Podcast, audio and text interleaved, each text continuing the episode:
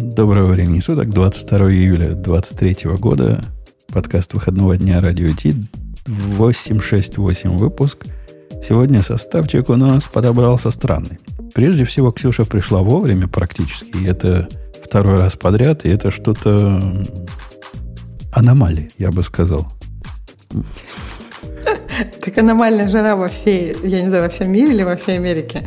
Мне новости про Америку только приходят. Так что, видишь, видимо, аномальная жара на мой мозг. И поэтому я не могу приходить не вовремя. То есть я подозреваю, что мы вот этими твоими ранними приходами сильно статистически вот это, ну, среднеарифметическое улучшим. Вот это среднее, которое другое, которое мин, мы, это же мин называется, которое среднее значение, если отсортировать. Или медиум. Медиум, да, называется это среднее, другое. До него еще тебе идти идти. Но среднее арифметическое, да, мы, мы скоро таким образом а, скоро починим. А из, э, из других ведущих у нас нет никого из основных, но зато на мой призыв в чатике Радио Ти пришел гость дорогой, который... Ты кто? Гость? Всем привет, меня зовут Алексей. А, я откликнулся Отк... А, откликнулся. На... А ты, ты из наших, да. из программистов или из этих, из бездельников? Маркетологов а, там и я дата бы, я, я, я бы очень, я, я, я очень хотел бы этот как сказать, при, присоединиться к программистам все время, всю жизнь тянулся к ним а, из, издалека и так сказать из, из математиков. Вот. Но этот, э, как сказать, научное программирование показало, что э, даже параллельный код на, э, на C++ и MPI нужно писать нормально. А вот. И вот постепенно изучаю, как сказать, азы программирования на питоне, э, Data Science. Погоди, погоди, вот. ты, ты из C++, где писал MPI, ну, как мог – Пошел вот да, на эти галеры, на, на, на, на питон. Ну, что это такое? Но, но, но, но пока я не дошел. Я это самое, я э, решил изучать все фундаментально и зачем-то... Э, зачем-то попал на, на питон? Нет, питон был выбор как универсальный язык, э, который я хочу попробовать, э, ну, иметь в своем багаже. Вот, поэтому начал с него. Пока Бобука нет, я тебе скажу мнение. Есть мнение. У меня было раньше мнение, что Python как первый язык прямо хорош. Ну, первый профессиональный язык. Я вторым хотел взять Go. Вторым посмотреть. Но вот я думаю, Java или Go все-таки? Какой второй брать? Ну вот теперь мое мнение в том, что Python не надо быть, не надо брать первым языком, он только поломает. Это как Visual Basic сегодня брать каким-нибудь первым языком, он тебе испортит все правильные паттерны поведения и все привычки, а потом на все языки будешь смотреть вот как на... Еще бы JavaScript взял. Он тоже было любопытно. Ну, с тобой разобрались, понятно. Если будешь что-нибудь... Если будут у нас тема какая-нибудь в математику, у нас сразу in-house эксперт есть. Ксюша, спроси его что-нибудь про математику. Пусть логарифм в голове посчитает. Ну, как-нибудь поиздевайся. Так, а чем ты занимаешься? Надо. Подожди, чем ты занимаешься ты? То есть ты математика. Что ты делаешь с этой математикой? Нет, в, в данный э, математика для меня скорее как, эм, как, как, как направление какое-то. А, у меня передо мной стал вопрос, чем я хочу заниматься и куда развиваться дальше. А, потому что те проекты, которые я вот э, делал у себя в научном институте с научным значит, этим программированием, а, у меня они подошли к, некоторому этапу, когда я захотел оглядеться, посмотреть, куда я вообще э, смотрю. И эм, в данный момент я обложился большим количеством книг по глубокому обучению, по, а, по питону, по алгоритмам, а, классическим алгоритмам машинного обучения. И вот э, потихоньку изучаю, грызу гранит. Ну, это, это да, это нормально. Грызть гранит хорошо. Фундаментальный подход, видимо, из математики принес книгами обложить. Сейчас так не носят. В программировании принят метод «мы книжек не читаем», но запрограммировать можем. То есть берешь какой-нибудь сайт, там, Python by example, и там одна страница всех example. И вот тебе все, что надо знать про Python. Ну, так считает большинство, во всяком случае. Хотя я, я сам за твой подход. Я изучаю новую тему прочитыванием какой-то фундаментальной литературы, ну, просматриванием. А потом внимательным прочитыванием останавливаюсь на тех местах, которые мне показались странными или сразу непонятными. У тебя, наверное, много таких мест сразу странных и непонятных. Да, да, и приходится постепенно проходить э, как-то шаг за шагом, тему за темой. Ну, все мы там были, даже, даже Ксюша когда-то чему-то училась. Хотя у тебя, Ксюша, есть же настоящее образование, да? Ты, ты программист по образованию или тоже как Бобук? Театральный критик? Я программист, я прям нормально, у меня образование, про, кафедра программное обеспечение инженер, программист, по-моему, мне так и написано. А когда да, там, нет, я прям все. Да. А когда ты там училась, там одни девчонки или уже пацаны тоже подтянулись? Нет, нет, у нас девчонок было вообще мало. Я вообще всегда училась, девчонок было мало. Мне кажется, у нас в группе было, я не помню, по-моему, четыре. А в школе у нас было в лицее техническом 6, очень много пацанов, то есть я почти всегда только с пацанами училась. Ну, это, это, видимо, уже времена поменялись. В мои времена эта профессия называлась прикладная математика. Это было вот то, что сейчас называется программированием. Другое программирование в радиотехническом институте не было. Поэтому а у нас оттуда, были приматы. Оттуда... Там было девочки, кстати, да. да. Но там было 50 на 50. Там было 50 на 50 мальчиков и 50 на 50, ну, то есть вот половина группы. А у нас было совсем мало девочек. Мне кажется, меньше было только на каких-нибудь этих там уже две девочки было на каком-нибудь телекоммуникационном оборудовании, что-то такое у нас еще была такая кафедра. Да, радиотехнический факультет, там тоже была одна девочка, и непонятно, как она туда попала. Случайно перепутала? Наверное, не в ту дверь зашла. Она пол, пол первого курса там продержалась, и после этого перевелась на как это называется, это специальность дурацкая была, система управления производством, что-то такое. Ну, что-то тоже про компьютеры, но про управление как-то. И остались там одни мальчики. Ладно, давайте посмотрим на, на наши темы. И ты говорила, хорошая тема у нас, хорошие разные есть, Ксюша, темы. Да, хорошие, разные. У нас сегодня много всякого. Ну, мне кажется, начать можно. Я не знаю, почему она первая, но давайте с нее начнем. Мне кажется, это забавно. А, про то лучшие привычки программиста. Я там вообще не то ожидала. А, но мне кажется, это, это там, важно обсудить это. Фотография костей сразу или что-то такое странное было, нет? Фотография костей? Ну, типа того, я не знаю. Да-да-да, фотография смещенного диска. Там это рентген, по-моему. И это нам все... Вот смотри, смотри, Алексей, чем грозит программирование. Ну, давай, Ксюша, заводи тему. Что нам надо, чтобы диски не смещались? Ну да, то есть вот там автор пишет название «Самые важные э, привычки для программирования coding habits. Ну, в общем, я там думала, что что-то будет такое интересное. Как я думала, что там что-то про код будет, чтобы он был читаемый и так далее. И ну, он так и пишет. If, if что вы, наверное, ожидали... Else, else не использую. Вот что-нибудь да, такое. что вы, наверное, ожидали, что вот будет тут про кодинг, а я вам покажу фотку рентген моего смещенного диска и про то, что важно делать, чтобы не дойти вот до такого диска. И он там говорит, что нужно обязательно тянуться, daily stretches, и очень частенько э, брать перерывчики, не программировать по ночам, потом тебя это прямо, мне кажется, очень сильно э, касается. Это, это, какая-то, это какая-то зловредная практика. Как можно не программировать по ночам? У меня ночью начинается, ну, реально ночью, то есть, когда люди уже спят, вот с 23 часов по моему времени, начинается второе, третье дыхание. Это то, как раз для чего у меня лаптоп. Мне уже за столом сидеть лень, ну, чтобы позвонки не смещались. Поэтому полулежа на диванчике, на лаптопе. Не тленки ваяю. Самое время. Не, я понимаю тебя, я тоже чувствую от этого кайф, но я вот много лет уже этим не занимаюсь, и мне кажется, что там есть что-то такое unhealthy. Но, с другой стороны, там есть, конечно, огромное количество какого-то дофамина, удовольствия. И я, я понимаю. То есть я думаю, это надо просто посоветовать не так часто это делать. То есть дайте себе возможность иногда туда, в эту э, такую кроличью нору погружаться, но не каждую ночь хотя а бы. Я, я категорически не согласен вот с таким формалистическим подходом. И опять же, для Алексея, как для молодого программиста будущего, говорю, не слушай Ксюшу, слушай организм свой. Организм, он, он знает. Он, зараза, такие сигналы подает, которые упустить невозможно.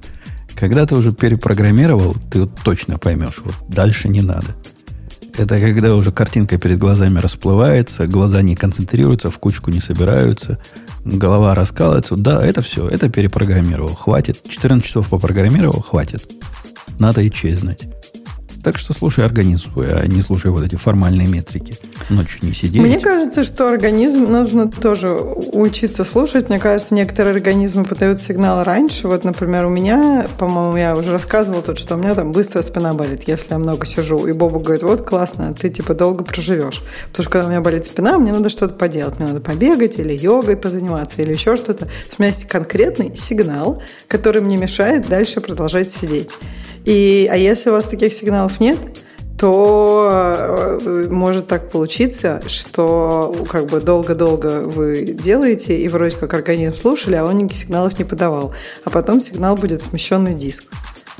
И... Это надо другие сигналы сильно игнорировать. А ты не пробовала там стул получше купить? У меня есть коллега, не, у меня коллега, прям классный стул. Коллега, который жалуется всю жизнь на то, что жаловался до последних лет, что у него вот этот синдром туннельный. И так руки болят, и он больше четырех часов за раз попрограммировать не может, потому что все отваливается. И, ну да, оказалось, клавиатура фиговая была всю жизнь. Это я согласна. У меня, когда во время ковида тоже где-то через год вообще все отваливалось, и потом, э, ну, потом я поняла, что молодость прошла, и нужен дополнительный монитор. То есть я раньше, мне так нравилось, что у меня такой легкий setup, то есть у меня лэптоп, куда сел там хорошо, все удобно, но вот как оказалось, что этот подход если сказать не очень по-русски, не scale ится. Ну, то есть он не растет вместе с тобой, я бы так сказала. То есть с возрастом мои... обратно пропорциональное да. идет. Да, обратно пропорционально. И поэтому, ну все, сейчас я уже не могу. Сейчас мне нужен дополнительный монитор. Теперь у меня везде дополнительные мониторы, дома, на работе. И нормально. То есть как бы у меня перестала болеть шея, как у меня вот в ковид болела. И у меня очень хороший стул и на работе, и дома. Это не связано.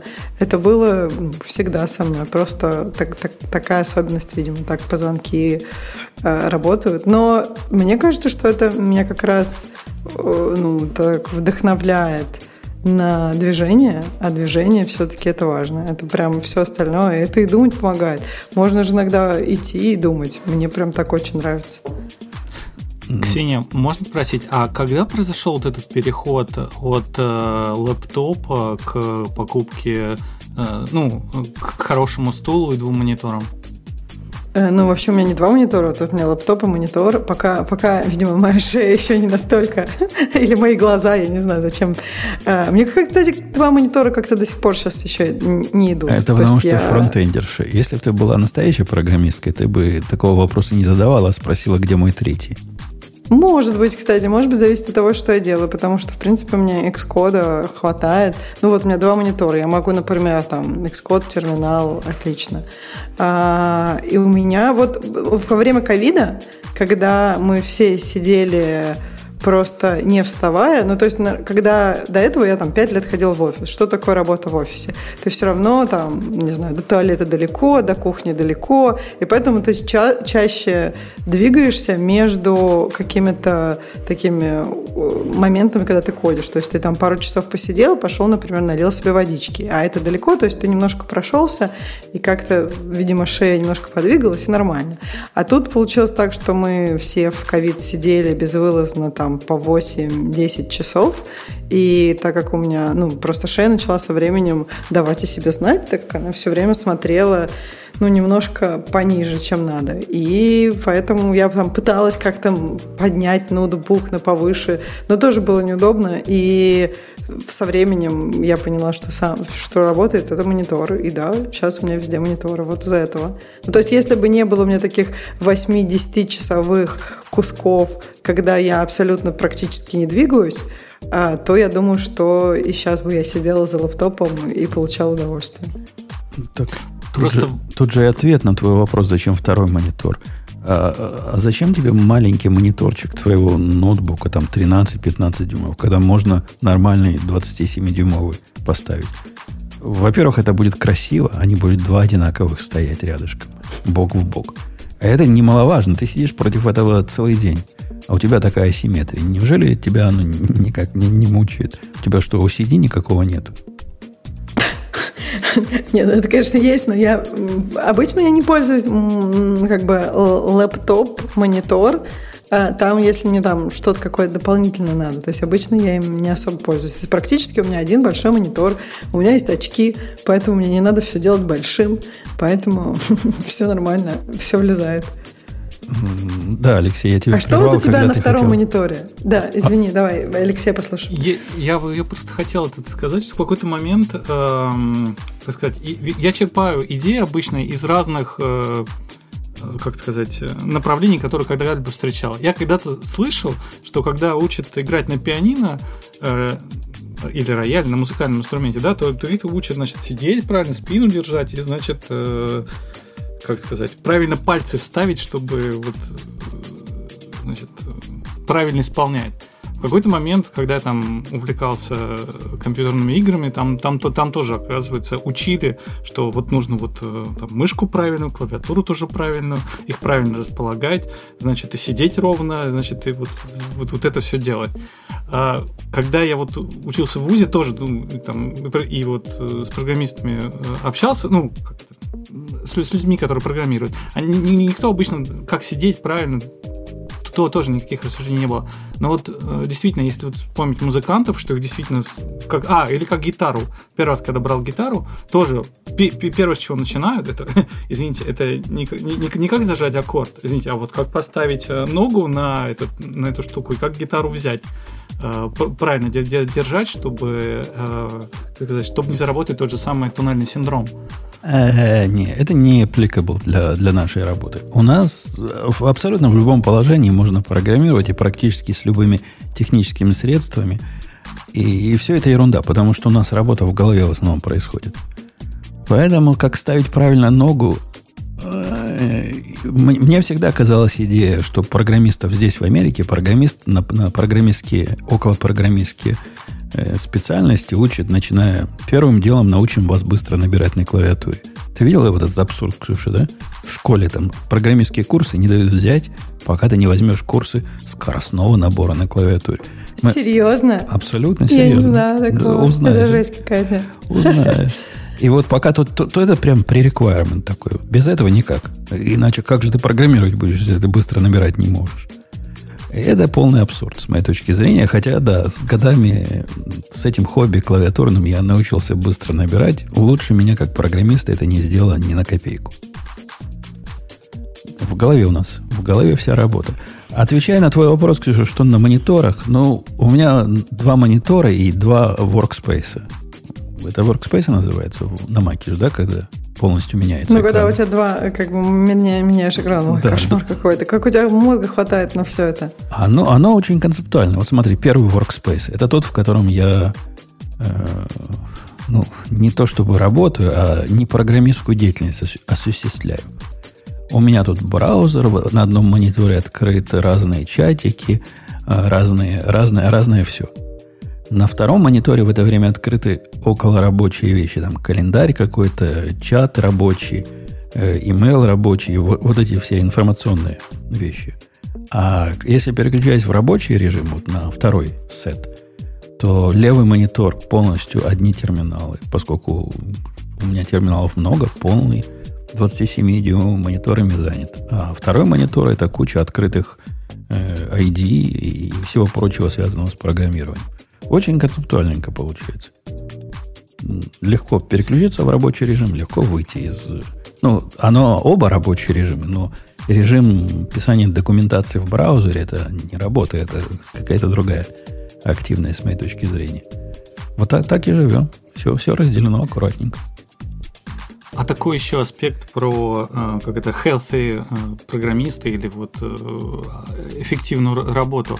А, вот на ты можно же, да? Нужно, нужно. Нужно. Огромное спасибо. Ты, ты сейчас говорил про э, переключение внимания. Вот, а возникает такой вопрос. А, а как, как у тебя с этим? То есть, в смысле, вот у меня очень часто я такой себя через какое-то время обнаружаю так, э, обнаруживаю себя в состоянии, когда я э, какое-то продолжительное время заним, занимался не, не, не тем, что ставил себе как, как основную задачу сейчас. Как э, у тебя с этим? Как ты контролируешь себя и вот переключение внимания на какие-то посторонние вещи? Ну, это ты про AD, AD, как она называется, эта болезнь, Ксюша? Здесь что, что condition, который болезнь считать. ADHD? ADHD. Ну, я не знаю, есть ли у меня ADHD. Меня никогда никто не диагностировал. В мои годы это не считалось болезнью, а считалось ленивый ребенок, не хочет заниматься. И другими средствами это лечили, не лекарствами. Но, в принципе, ну да, иногда бывает, просыпаешься, приходишь поработать, и прямо работа не идет. Ну, ну черт с ней. Я, я за то, чтобы верить организму. Если работа не идет, надо не работать. Надо полежать, подумать, или в браузере по, походить и что-нибудь почитать новенького, интересненького. А потом оно все, все само наладится.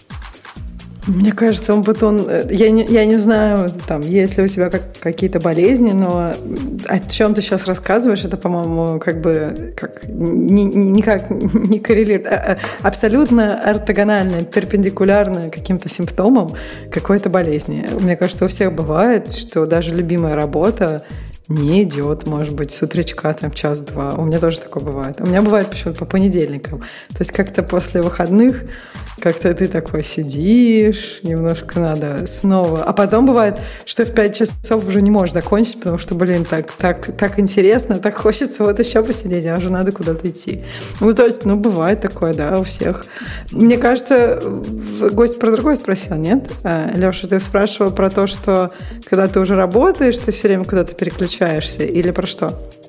Просто у нас статья, как раз вот, э, которую сейчас мы обсуждаем, она про вот эти дополнительные вещи, которые для программиста, которые вот как правильно настроить свою окружающую среду, ну, в том числе там как, как ставить руки программистам, ну или вот как, как он говорит, как, что нужно делать э, растяжки, э, ну, в смысле, вот вопрос, вот там у него там он про йогу немного говорит, а вот, э, как сказать, есть...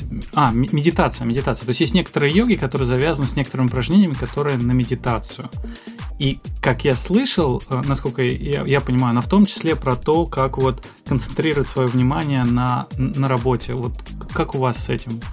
Я нашел, я нашел ультимативное решение для медитации. У меня теперь каждый день медитация в виде езды на мотоцикле. И лучше медитации я себе представить не могу. Это оказалось настолько медиативное занятие, что прямо ой. Когда ни одна другая мысль в голову, кроме как выжить на дороге, просто невозможно, чисто технически.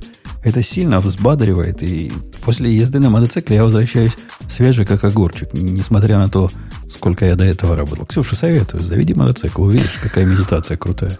Да как-то, мне кажется, вот мне кажется, что очень классно ответил на этот вопрос. Мне кажется, медитация – это как раз про то, э, чтобы давать себе какой-то отдых от потока мысли. То есть классическая медитация – это когда ты просто э, как бы такой смотришь на все это со стороны. Мысли идут, а ты их как бы не держишь, не вцепляешься, не думаешь ни о них в них, а просто как бы они мимо тебя проходят. И просто типа, я сейчас не думаю, я сейчас просто, о, вот эта мысль появилась, нифига себе. И, и как бы ты их не думаешь. И вот у Умпутуна такого рода медитация, он не думает мысли, потому что у него есть одна – выжить.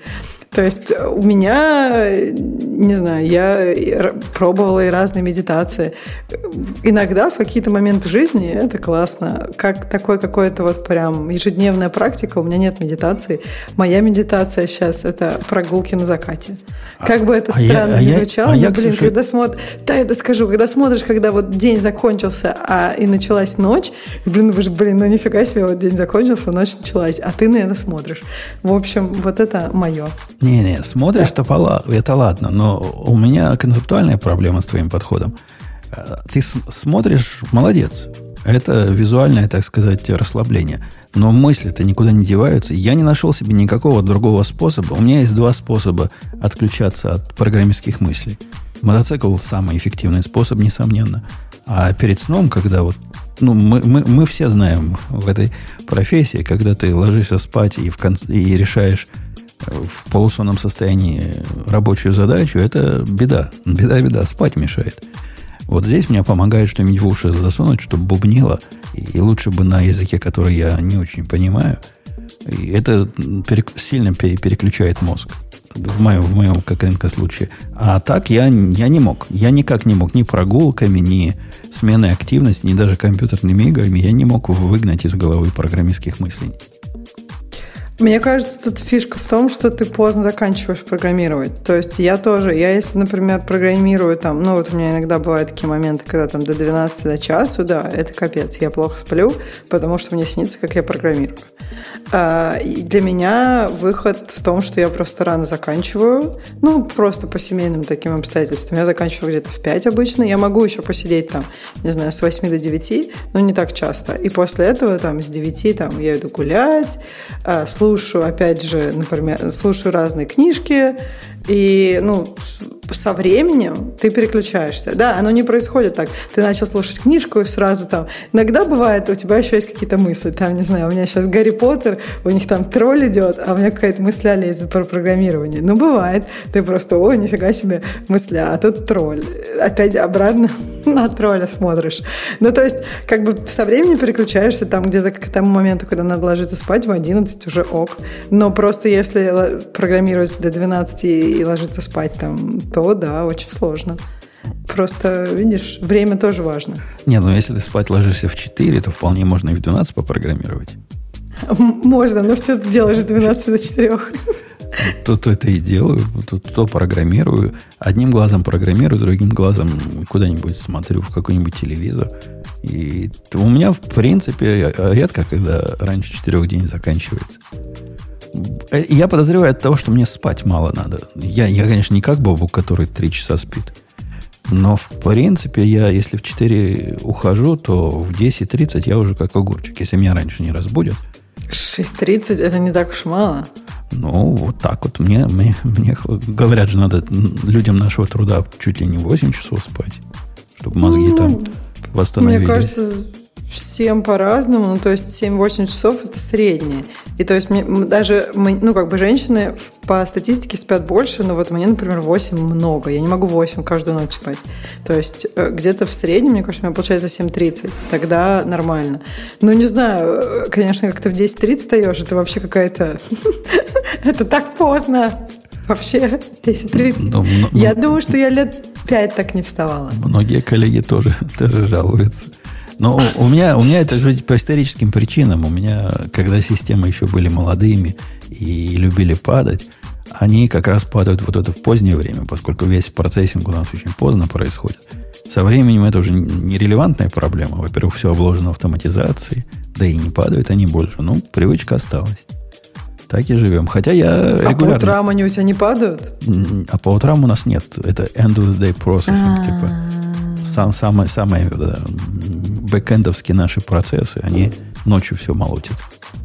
Интересно, это как потому, это... Потому что закрытие происходит. Э, ну, все, все, все всяких. А, ну, нет, у вас круглосуточные там какие-то. Не-не, закрыть. В Японии за... когда начинаются? Закрытие происходит основных рынков. Конечно, международные все время торгуют.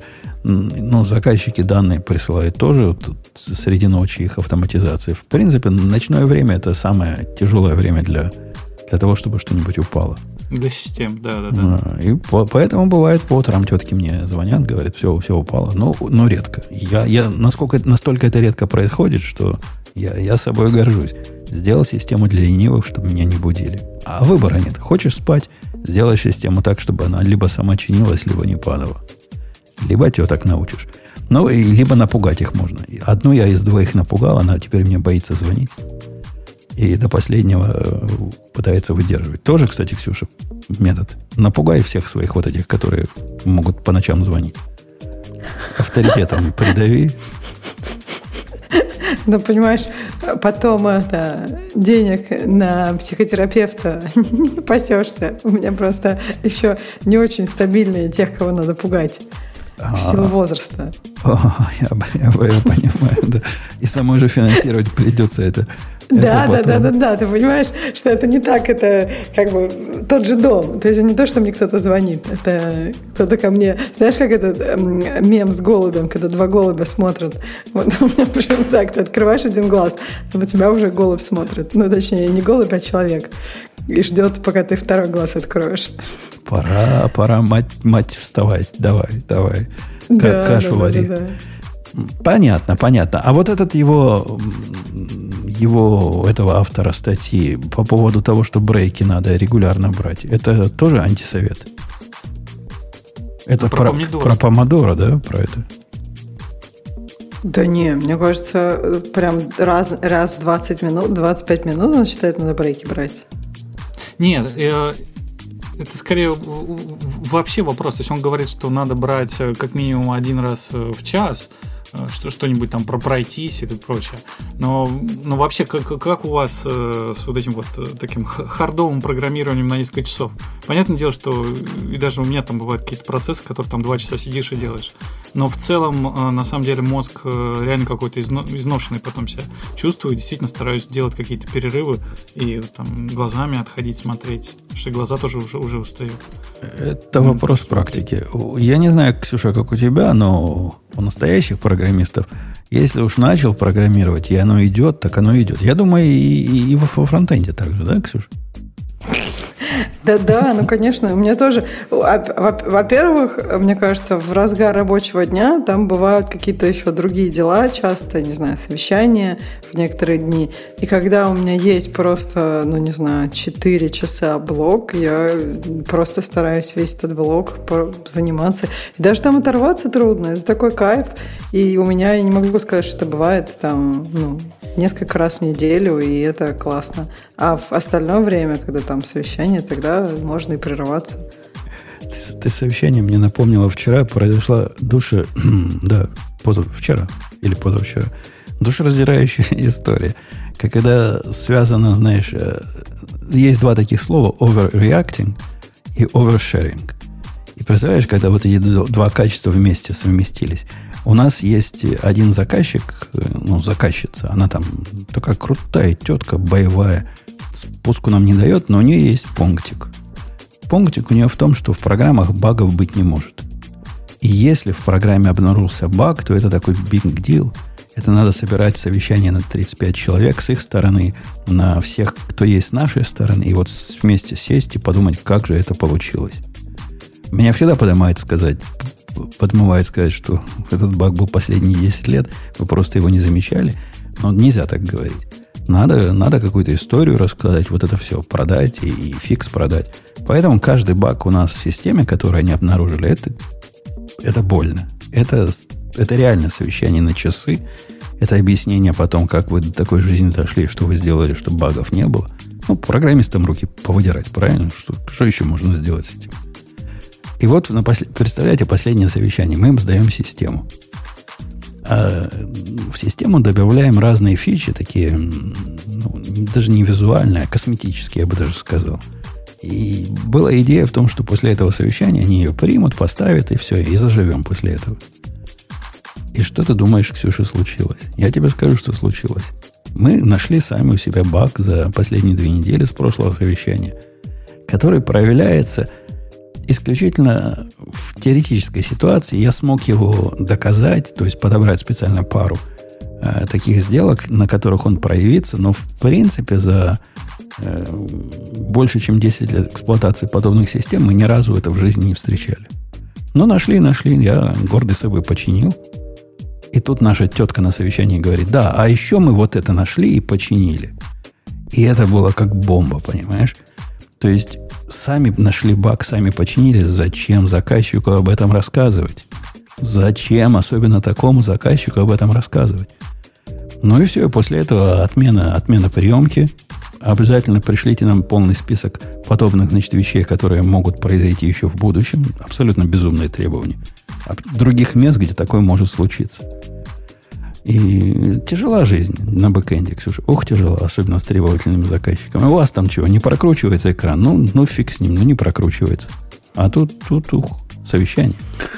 Ой, да ладно, у нас тоже всякое же бывает. Ты что, у нас мы, и там крэшится бывает. И, знаешь, юзеры грустят, если у них что-то крэшится. Вот ты грустишь, если у тебя приложение хоп, и крэшнулось. Да я его заново запущу. Если оно крэшится раз в 10 лет, так я даже и, и бухтеть не стану.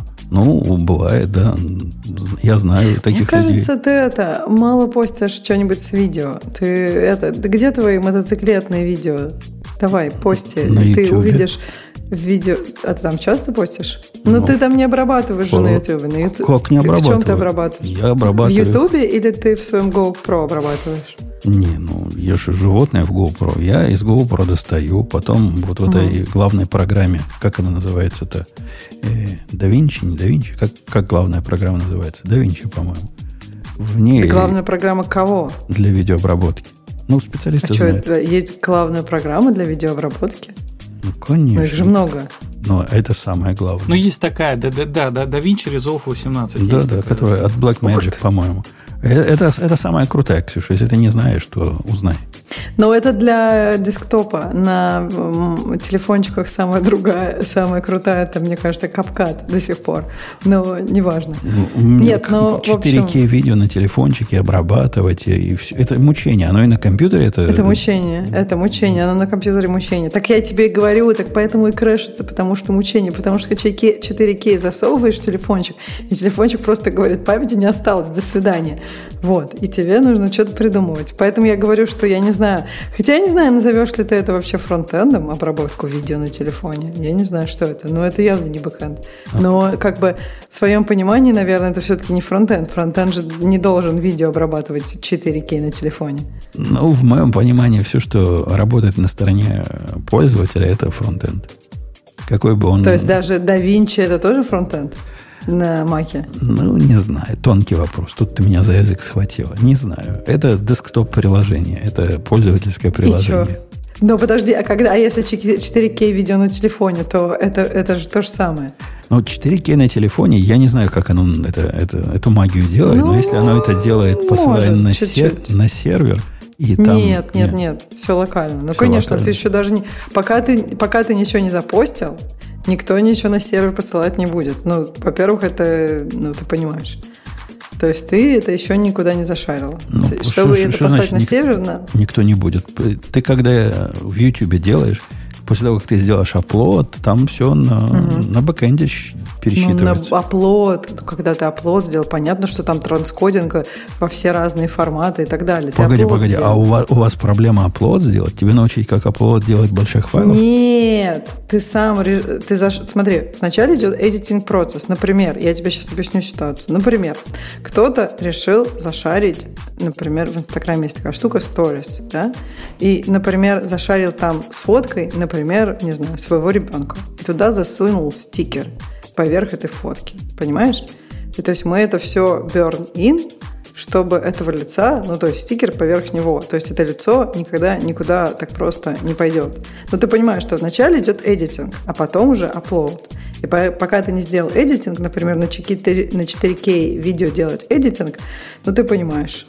Я думаю, что, я не знаю, даже на десктопные приложения я, я вижу иногда колдобятся от Это какой-то дурацкий подход. То есть В общем- какой-то дурацкий подход. Почему бы не заплодить, как есть, сырые материалы и делать эдитинг на той стороне? Это для privacy, что ли?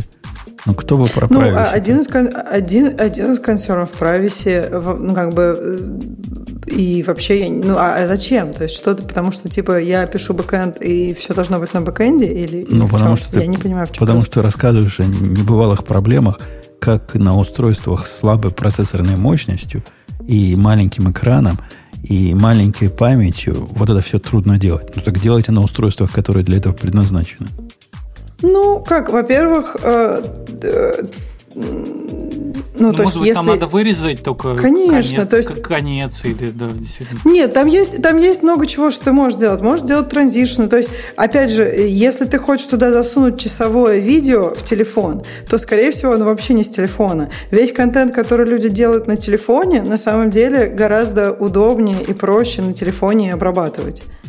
То есть ты говоришь маленький экран, так э, ну, у тебя и контент под этот экран. То есть ты- это не то, что... Я не предлагаю тебе брать видео с GoPro и там, не знаю, не выбирая кадра, просто вот это видео, которое ну, все время там 360, как-то мучиться и обрабатывать на телефоне. Нет, окей, сделай там все это вначале на десктопных приложениях, а потом, если тебе нужны какие-то вещи, которые, опять же, не знаю, интерактивность какая-то есть в разных приложениях, Да может, нет у меня стикеры ни- добавить. Нет которые... у меня ничего такого. У тебя нету. А у меня и GoPro, бывает, у GoPro обычный, а не Max, он не умеет никаких 360 представить, что да я... Да ладно, у тебя обычно... Там же так классно. Там мне что нравится в этом 360, ты можешь выбрать кадр. То есть ты реально, как будто у тебя, знаешь, много камер вокруг тебя ездит. То есть ты можешь выбрать, например, там, даже вид будет, мне кажется, сверху, да. То есть ты можешь себя выбрать. Если у тебя будет наверху на шлеме, то ты можешь и себя выбрать сверху. И как бы как это ты видишь впереди, как ты видишь сзади. То есть ты прям можешь фильм про Умпутуна снять. Могу, могу. Я видел, как люди вот этой Insta 360 круто делают. Она умеет саму, сама палку вырезать. Там специальный, очень искусственный интеллект есть. И, и получается, что как будто тебя кто-то снимает сбоку. Она, она круто это делает, но мне такие сложные заморочки неинтересны. Мне на, на камеру прицепил видео, едешь, от первого лица все показывается и, и достаточно. Все остальное от лукавого. Э, окей, давайте мы затоптали мы эту тему на, на 47 минут. Э, ну, хорошо, хорошо. Давайте выберем что-нибудь такое более, более другое. Более другое, более другое. Э, про порн мы не будем. Без бобука. О, вот, про жалко Лехи нет. Ему было бы интересно, что скоро на островах его не будет ни iMessage, ни FaceTime. Потому что нечего. И я полностью согласен, не положено островитянам такие продвинутые программы. Ксюша, как ты, ты со мной согласна? Лучше, ну, подожди. лучше программы... Статья говорит, что Apple просто сказала, что она уберет iMessage и FaceTime – вместо того, чтобы ломать end-to-end encryption. Может быть, они там еще договорятся, и не будет ничего такого страшного. Э, ну, я вообще согласна. Мне кажется, ломать end-to-end encryption – это последнее дело.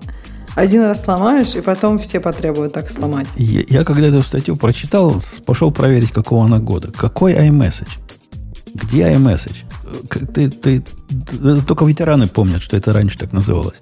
Сейчас эта штука называется Messages. Ну да, я согласна. Ветераны это помнят. Там, видимо, ветераны сидят. Мне сразу показалось, что это какой-то привет из прошлого. Но тут же FaceTime. FaceTime относительно новая балалайка. Ну, согласитесь, ломать encryption, потому что их э, закона, закона творцы решили, что хорошо бы следить. А, а следят да, для, для детей же, конечно, да? Ну, чтобы, чтобы детей ну, не обижали. Ну, классика, да, чтобы детей не обижали, да. Все для детей.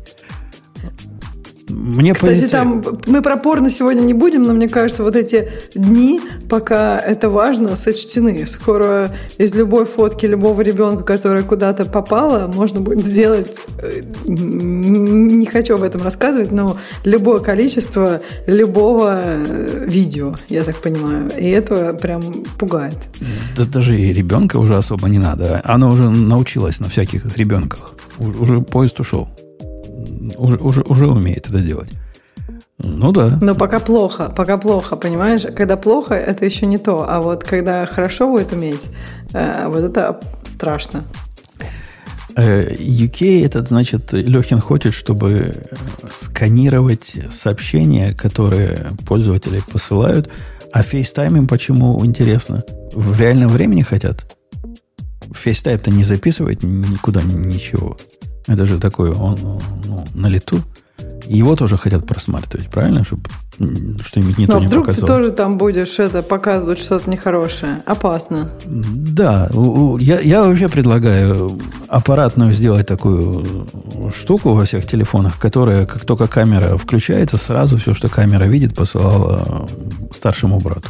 А он там разберется, правильно, большой брат? Он, он-то знает лучше, чем что тебе можно показывать, что нельзя. Вдруг, вдруг он увидит, как я этих вывожу, ну, енотов, и это окажется тоже незаконное действие. Сразу придут меня под белые рученьки. Слушай, до твоих енотов придут за, за любым родителем. Потому что, ну, ты не поверишь. Когда что-то не так, врач говорит, а пришлите, пожалуйста, фотографию. И как бы там фотографии могут вполне себе разных мест. Поэтому я не знаю, за родителям, вот если будет такая пьянка, за первыми за родителями придут. Я не знаю, потом за врачами, потому что это будет самый главный получатели, потребитель. Получатели неприличного контента. Вообще, то есть я не знаю, как они, ну как это можно, то есть как бы понятно, что ну там есть очевидно какие-то э, сети людей, которые ну, действительно генерят какой-то ужасный контент. Это я не, спорю, я понимаю, что с этим надо бороться, это не шутка. Но просто идея в том, что э, как, как AI можно отличить э, какие-то такие вещи, то есть изображены там какие-то органы, которые не должны быть изображены или нет. Ну, блин, как AI это отличить? Ну, даже взрослый, даже человек, как, мне кажется, может быть сложно ему отличить это. Я недавно я... видел видео, которое совсем про другое было. Оно из серии, как, значит, э, умный чувак, который знает законы, поставил полицейского на место. И есть такая серия видео на YouTube. Целый жанр такой. Но причина, по которой полицейский приехал, была удивительная. Ну, не то, что удивительная, она понятная по местным, по местным заморочкам – но, в принципе, ты видел этого полицейского. Полицейский останавливает чувака и пытается, значит, потребовать у него документы, поскольку у чувака в машине двое детей. Мужик говорит, ты, ты охренел, ты меня подозреваешь в преступлении? Если да, значит, артикулейт. Какое преступление я совершил? Он говорит, нет, я investigation произвожу, потому что нам поступил страшный сигнал. Не поверите, какой сигнал? Какое преступление случилось в этом парке? Парк полный дети, людей. Дети пропали. Дети а, пропали. Круче, еще хуже. Ты, ты видел лицо полицейского? Он говорит, нам сообщили, что по парку пробегал ребенок пяти лет без одежды. И родители, которые это допустили, мы сейчас, значит, срочно арестуем, пытаемся найти, кто же этот, кто этот негодяй. Это же говорит, ну, что, что чуть ли не, не, не детская порнография получилась. Вот, вот такие, да. Без одежды ребенок. А представь, на пляже ребенок без одежды. Это ж расстреляют, наверное, родителя сразу за это. Ну, слушай, сейчас не было ничего такого, как бы, ну, ситуации с детьми были, а полицейских или кто-то еще, ну, ничего такого не было. Ну, вот смотри, могут стукнуть. Ты, ты, ты просто не видела, с какой серьезностью полицейские. Вот я, я был уверен, что там то ли похитили пятерых детей, то ли убили, то ли изнасиловали. У него вот такой был, такая серьезность в его investigation была. Но нет, ни, ни, ничего подобного. Пробежал где-то голый что, ребенок. реально есть такой закон, что родители могут доказать, если ребенок у тебя, я не знаю, пробежался, это, например, вымочил всю одежду, а потом ее решил, пришла гениальная идея ее снять, да, то все родители накажут, что ли? Реально есть такой закон? Ну, судя по всему, да. Они очень... Это, кстати, в Иллинойсе дело было, и очень к этому серьезно относились. Очень он его прессовал. Но не смог. Не смог получить у мужика ни документов, никакого ID, ни ничего. Тот ему не дал. И разошлись в конце концов. Хотя заняло кучу времени. Ждали, пока сержант приедет, который законы знает, что нельзя с человека требовать ID. Не положено. Нету такого права у полицейского. Ну вот у меня никогда на ребенка не спрашивали документы. Мне кажется, они наоборот в Америке такие расслабленные. Ты можешь в этот идти, вот перевозить ребенка из любого места в любое. Пока ребенок был поменьше, они даже его документы не спрашивали. Вот реально. Мы его там возили, и никто им про него нет. Сейчас уже, конечно, побольше уже. Когда сам типа ходит, разговаривает, тогда спрашивают. А до этого нет. Нет, там хотели не документы на ребенка, а документы родителя. Ну, типа, предъявите паспорт, предъявите свои водительские права. Он отказывался. И я бы на его месте отказывался, потому что это незаконное требование. А, окей, значит, про, про... Мы поддерживаем, да, инициативу. Алексей, ты поддерживаешь инициативу, что лучше не давать э, англичанам messages и FaceTime, чем портить жизнь всем остальным? Или ты вот из этих, которые за права детей? Признавайся. Да, тут такой вопрос, э, точнее, э, можно ли посмотреть на это по а я не уверен, что я правильно открыл тему. Там я увидел Apple says... Э, Да-да, правильная тема. Says Нет, да, в, в, в, да, вопрос такой, что вот у них тут говорят, что UK, значит, э, что House of Lords будет рассматривать еще там э, дополнительные вещи, связанные с криминализацией распространения дипфейков, как раз вот Intimate Images. возникает вопрос такой, а вот э, а как как вообще на это смотреть? То есть, окей, вот есть House of Lords, они решают свои задачи. А как, какой бы мы бы дали бы им совет, как лучше на это смотреть вообще, вот, исходя, вот, как IT-комьюнити, допустим? А мне кажется, это вообще не вопрос к IT-комьюнити. Это не, не, не техническая проблема. Не, ну если бы мы давали бы рекомендацию, то как вот смотреть на работать с... Полицейскими методами. Нельзя смотреть техническими ну, как методами вот этот полицейский Полицейские методы... всех, всех подряд, нет, самое, если полицейские методы... по парку? Нет, полицейские методы не такие. Полицейские методы, например, у тебя э, есть сеть информаторов, у тебя есть там стукачи, у тебя есть э, там еще что-то. Ты собираешь информацию из многих мест и технически, когда тебе наконец дадут ордер, без ордера ты не можешь всего этого брать. На мой взгляд, это абсолютно беззаконная идея просматривать все сообщения без ордера судьи. И вот когда тебе дали ордер, и ты получил плюс к твоим данным, что ты накопил, это участник там вот такого известного круга, поскольку наш стукачок, которого мы раньше взяли, на него показал. Пусть решает свои задачи полицейскими методами, а не устраивает нам всем хай-технический террор. Мне, мне кажется, это не, не, не проблема, которую IT может решить. И не проблема, в которой IT может что-то подсказать. Просто тут отдельно мостик перекладывается к, к выступлению в, в, в другой стране, значит, при, при, как это, Альтмана, что вот он выступал перед правительством США и рассказывал. Это возникает вопрос о взаимодействии, соответственно.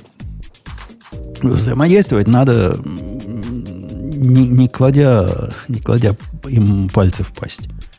И надо, с моей точки зрения, государству надо доверять поменьше. Таких широких прав давать им поменьше. И если они не справляются со своей работой, выбрать такое государство, которое справится со своей работой, а не упрощать им жизнь нарушением базовых прав всех остальных людей, которые ни в чем не виноваты. Невозможно устраивать тотальную слежку для того, чтобы бороться с преступностью. Это, это плохая идея. Ну, с моей точки зрения, это абсолютно отвратительный подход и перекладывание с больной головы на здоровье. Это как борьба за запрет оружия. Ну да, мы будем бороться против преступников, э, наказывая с десятки миллионов, даже сотни миллионов вполне законопослушных граждан в процессе. Вопрос, э, с моей точки зрения, абсолютно понятный. Не, не стоит оно того, надо это решать иначе. Э, ладно, давай пойдем на другую тему. Что бы мы хотели выбрать? Э, Алексей, тебе даем право. Редко дается такое право начинающим гостям. Но тебе мы такое можем и выдать. Но если ты не знаешь, я тебе помогу. У меня есть для Ксюши любимая тема. Давайте. Ксюша, в последнее время появилась... Ты с нами или нет? С нами. С нами. Да, да, да, да. Появилась какая-то вот эта компания о том, что Apple Maps стали хороши, и, и даже сами хейтеры, ты же хейтер Google Maps, э, Apple Maps, простите. Apple Maps, я, их, я хейтер, я да. одна из первых, да.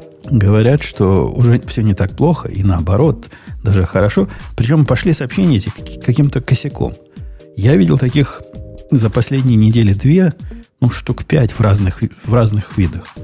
И видео, вот этот Маркус, знаешь, такой есть, по-моему, Маркус его зовут, такой черный чувак, который обозревает всякие, всякие новинки, очень круто обозревает. MHKD, по-моему, MKHD, ну, что-то такое. В чатике нам подскажут. Короче, всем занесли. И, да, он, и он выступил про то, что Maps теперь хороши, и статьи появляются один за другим, и в Reddit это, это явно проплачено. Все это проплачено. Какая-то проплаченная компания. Хотя Maps реально хороши. А, ну то есть тебе нравится? Я, я, я, нет, уже, я, дав, я уже давно на Maps перешел, и просто ими по умолчанию пользуюсь везде. Слушай, ну так может быть не проплачен тогда, просто как-то так получилось, что народ стал еще, ну, новый же iOS сейчас, и может им правда нравится. Я не знаю, я каждый раз пробую, вот честно, раз в год я пробую, когда выходит новый iOS. И После того, как я пропустила пару поворотов, я просто, просто в ярости останавливаюсь на обочине, устанавливаю Google Maps и Apple Maps просто убираю в такую папочку System, типа System Unused, которые, знаешь, эти системные приложения, которые можно, нельзя юзать.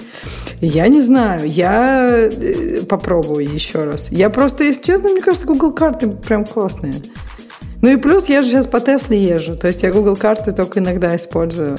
Я просто по Tesla навигатору езжу. Но они... он, он точно не классный, но он такой большой, что удобно на него смотреть.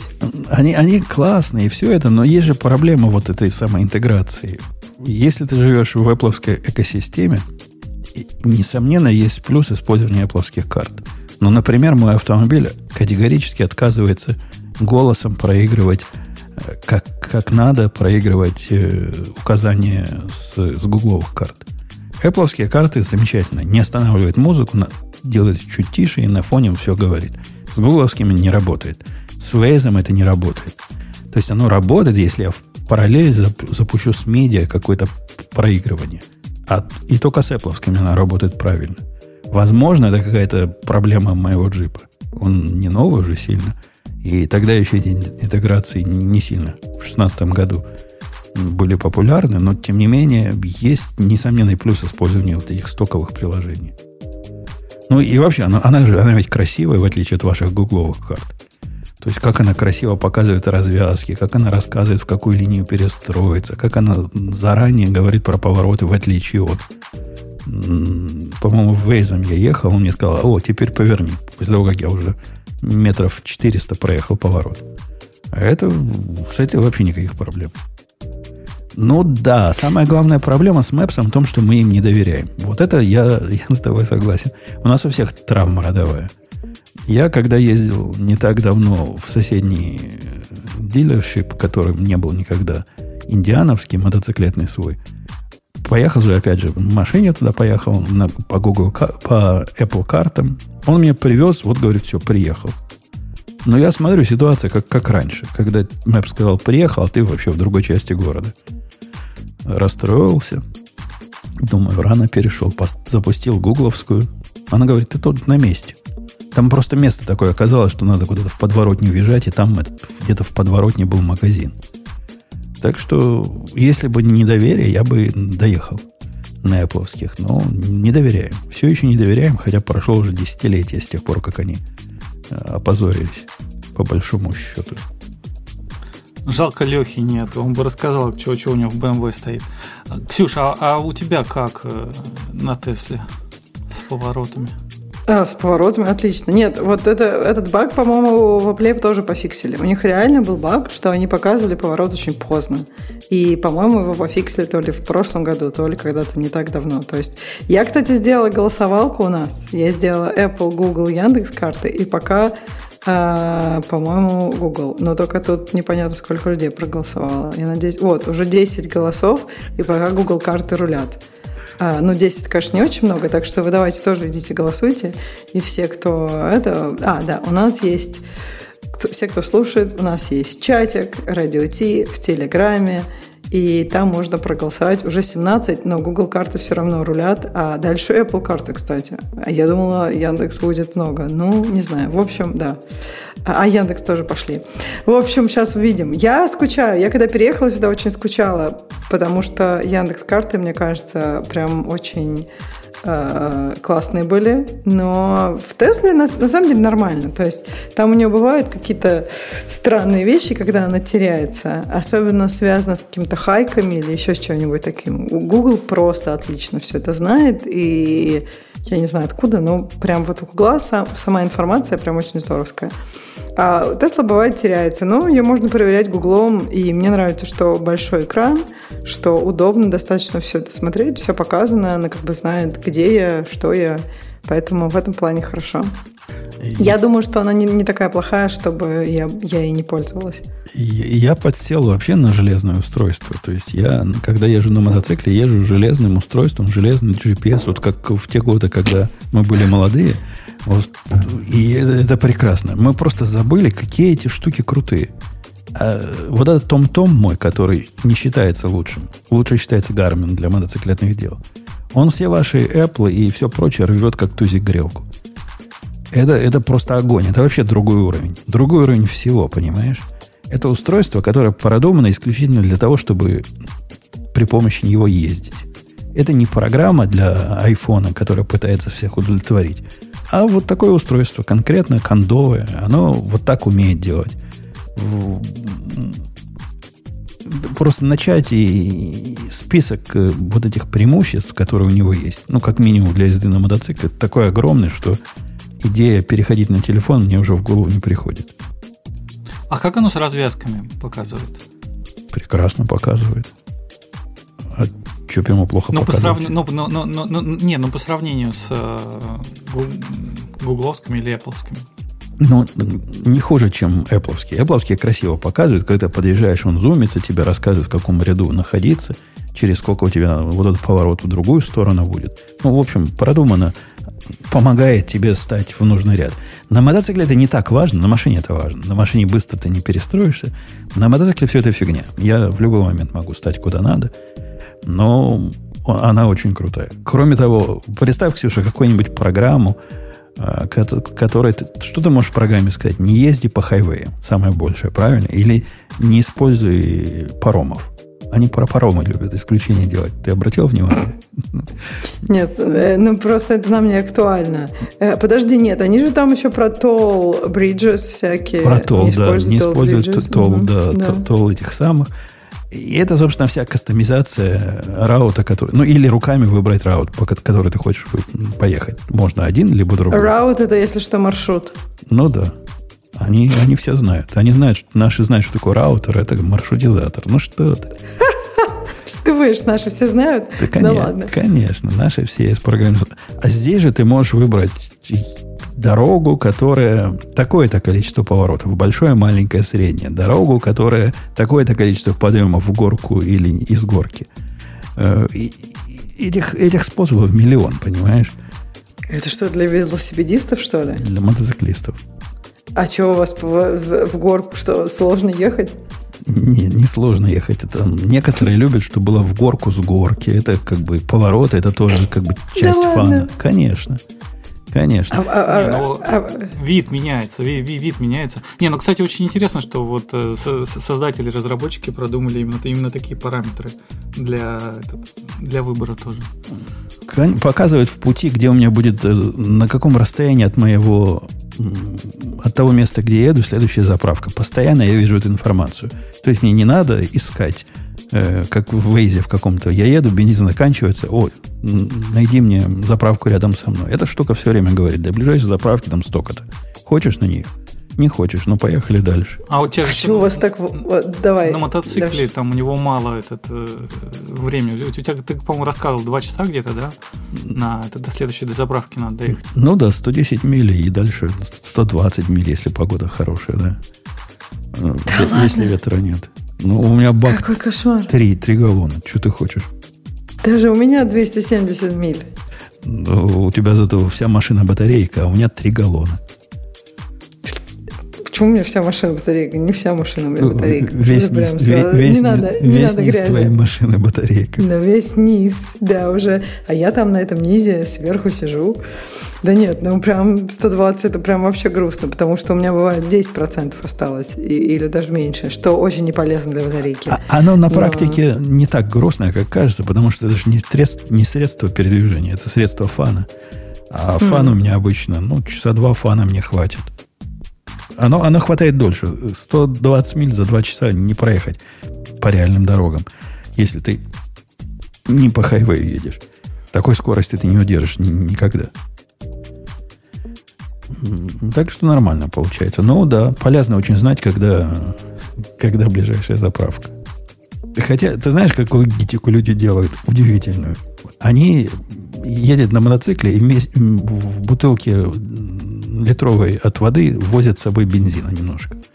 Вот если, если основного бака не хватит, у них всегда есть в бутылочке с собой. Вот такая, такая, Это какая-то чекушка для мотоцикла, да? да? да это да. как не для себя чекушку несешь, а для мотоцикла. Слушай, а что, прям такая насущная проблема? Ну, мы-то едем в такие, ездим в такие места, где где это насущная проблема. У меня иногда до ближайшей заправки там 30 миль. И вот если у тебя есть с собой пол-литра хотя бы налить, то ну, хватит доехать до заправки. А почему не делают? А, в смысле, это у тебя такой мотоцикл или в других мотоциклах побольше баки? Ну, вот эти 3,3, которые у меня, это стандартные для такого вида мотоцикла, бывают mm. с большими баками 5. Бывает туристические мотоциклы, ну, которые для езды по большим дорогам. Mm. Там, там и больше бывает. Но не намного. Ну, просто я видела в Йосемите, в Йосемите мотоцикла, там, ну, такой национальный парк, там нет, там, по-моему, несколько всего заправок на весь парк, как, как бы там не так, чтобы всегда ты рядом с заправкой. Ну, вот с собой надо доехать. брать. Но тут же тоже проблема есть. Ты знаешь, что в Америке бутылки для бензина незаконные продукты? Запрещается. Не, ты не можешь купить... Попробуй на Амазоне поискать бутылку для бензина. Это нельзя продавать. То есть ты не купишь ее просто. Там есть бутылки, которые прикидываются другими, но все знают, что на самом деле они для бензина.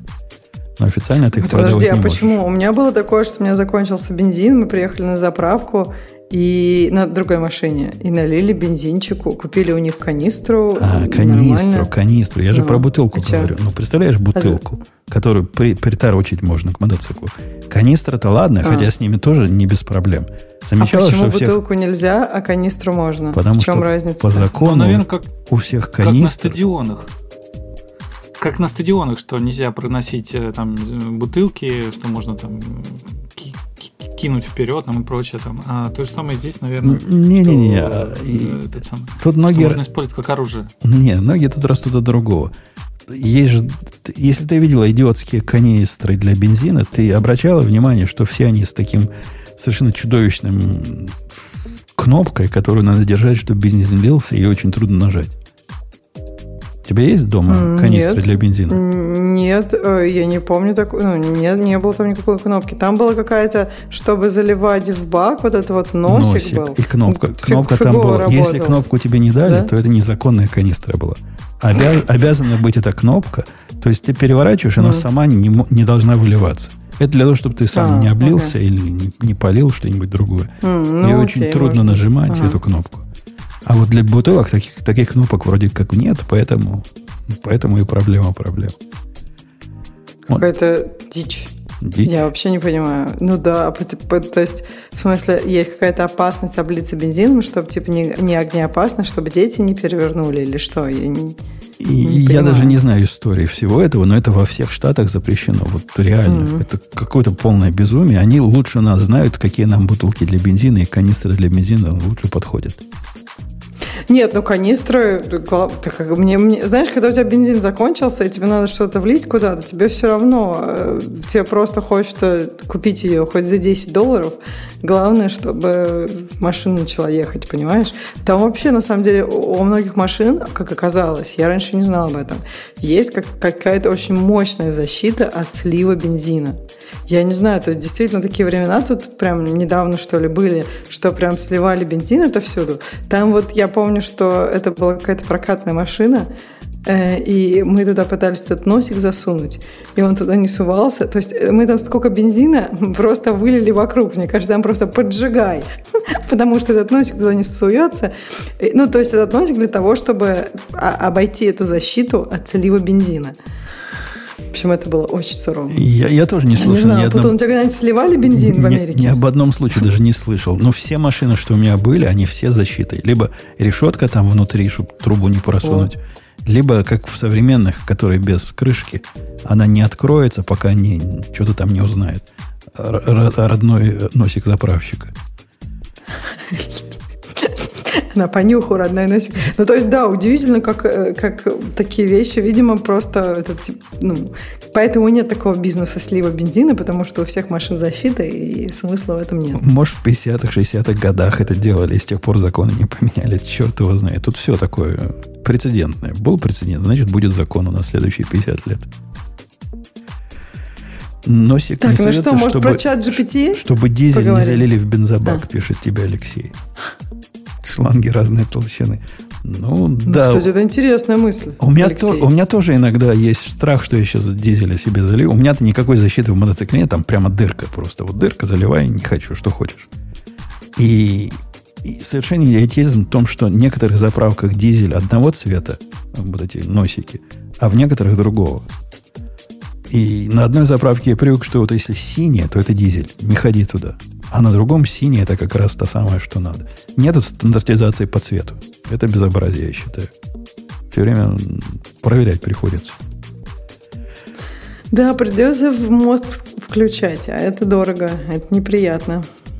Да, ты предлагала на что пойти? Я предлагала пойти на чат GPT Getting Worse Author Time. Ну, то есть чат GPT становится хуже с течением времени. А, Я, если честно, не успела прочитать эту тему, но я хотела, я как бы, А ты видимо, в- какую-то другую тему читала. А ты выбери ее, Да, то что я не могу найти, да. Ну, ты- как ты не можешь найти, как я тебе ее выберу? Ты же знаешь, что я, как обычно, не залогинена. А, э, ладно, я за, Давай, я за тебя выбрал. Вот, Выбрал. вот, молодец, да. Значит, я просто, я, во-первых, читала, что они пытаются пробуют разные способы экономии эле- электроэнергии, видимо, capacity, э, GCPU и так далее. И поэтому они пробуют, может, какие-то меньшие модели. Это я где-то читала, я сейчас эту статью не найду. И я почувствовала это на себе. Я просто в шоке. Реально, как будто бы становится хуже. То есть э, задаешь ему какие-то вроде несложные вопросы, а он начинает как-то колдобиться. Опять же, по поводу текста до сих пор идеально работает. К тексту никаких претензий нет. Но вот если что-нибудь про программирование начинаешь такое посерьезнее спрашивать, у него как-то тяжело им становится. У тебя нет такого ощущения, Умпутун? У меня даже не такое ощущение. Оно появилось не, не последнюю неделю, наверное, последний месяц. Он пытается экономить на ответе. У меня ощущение такое, он пытается дать тебе минимально достаточный ответ, и в программировании это часто выглядит так. Я его прошу, напиши мне функцию, которая делает то-то, то-то. Он говорит, а сейчас. Вот функция, вот я готовлю данные, потом пишет комментарий, а здесь напишите код, который будет делать то-то, то-то, то-то. И вот вам возврат результата. Приходится потом говорить, нет, напиши мне полную функцию. Бороться с ним приходится. Раньше такого не было. Раньше по первой просьбе он генерил то, что мы хотели. Теперь генерит бред какой. И в тестах то же самое. То есть он говоришь ему, сделай табличный тест для функции. Он говорит, вот таблица, напишите достаточные и, и релевантные use cases. Да если бы я знал, какие use cases, я бы тебя не просил. Пойди напиши, дружище. Слушай, а мне кажется наоборот, что он как бы раньше он тебе там задаешь вопрос, а он тебе столько всего на отвечает, и как бы в этом разбирайся, потом замучаешься. А сейчас он как-то более точно стал отвечать. Мне, кстати, это нравится. Но видишь, как много тут степеней свободы. Но если уж я к нему пришел и прошу написать тест, то меня не интересует шаблон теста. Я понимаю, как писать шаблоны теста. Он же пытается мне показать, как пишется шаблон теста. Он думает, что я вот это его спрашивал. Раньше он думал, думал, насколько он может думать, представлял себе в своих э, нейронных связях, что я прошу написать реальный тест. Теперь он думает, нет. Я прошу написать, научить, как вообще писать тесты. Но у него, у них же новая вот эта штука появится. Где-то у нас тоже в темах было, где ты можешь его под себя заточить. Где ты можешь ему сказать один раз, я программист высокого уровня, пожалуйста, глупости мне больше никогда не делай. И он это на всю жизнь запомнит. То есть его можно притренировать к своим... Я не помню, была у нас такая тема или нет. Они, они объявили об этой функциональности. Пусть нам подскажут, как это называется. Э, Что можно его сделать поумнее, потупее и, и всячески кастомизировать э, однажды. Это, по-моему, будет очень круто. То бишь мы, мы скажем ему разок, «А никогда не пиши, я как языковая модель значит, не способна тебя, а всегда генерируй мне настоящий код. А, Алексей, а ты как начинающий программист, вообще как, как у начинающих-то программистов отношение к чатам GPT и ко всем средствам типа Copilot и прочего? Ну, учимся ими пользоваться. Но А. это, это ведь уникальная совершенно штука для вас, для начинающих. Я по своей дочке в законе вижу, она часто вопросы мне задавала, много вопросов. Теперь она много вопросов, видимо, чат GPT задает, поскольку мне перестала эти вопросы задавать. Это крутецкий учитель. Мне кажется, для обучения это абсолютно бесценное средство. Да, да, да, согласен. Тут, тут, тут такой вот э, скользь возникает вопрос, э, если вот посмотреть э, всецело, то есть если у вас есть большое количество вариантов, которые вы хотите попробовать, и действительно возникает вопрос, что действительно там дополнительно обучать модель с нуля очень, очень много, очень, очень дорого из, из энергетических особенностей. Вот возникает вопрос, тогда получается, что мы все последующие модели, которые будем где будут получать, они будут э, претренированные, и что будет в этом случае, будет ли какое-то выхолащивание получаться в этом случае?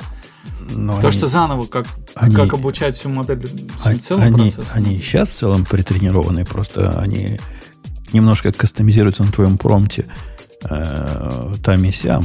Это мне не кажется проблемой. Да и кроме того, мы же не знаем, какое, какое будет следующее поколение этих систем. Может, они будут вообще по другому принципу работать. Этот ящик уже открыли. И увидели, что, ну да, круто получается. Она как бы мыслит, хотя не в том смысле, в котором мы понимаем мышление, судя по всему. Ну да, не, в том смысле, что там же есть определенный процесс, как происходит обучение, как эти вот э, сама структура нейронной сети. А если вот, например, как это вот, я забыл, где этот сейчас э, Э, этот сам Маск э, себе свою лабораторию хочет создавать, да, и взял тоже себе человека с русскими корнями, и, а этот человек захочет у себя в компании попробовать там альтернативную вариацию нейронных сетей.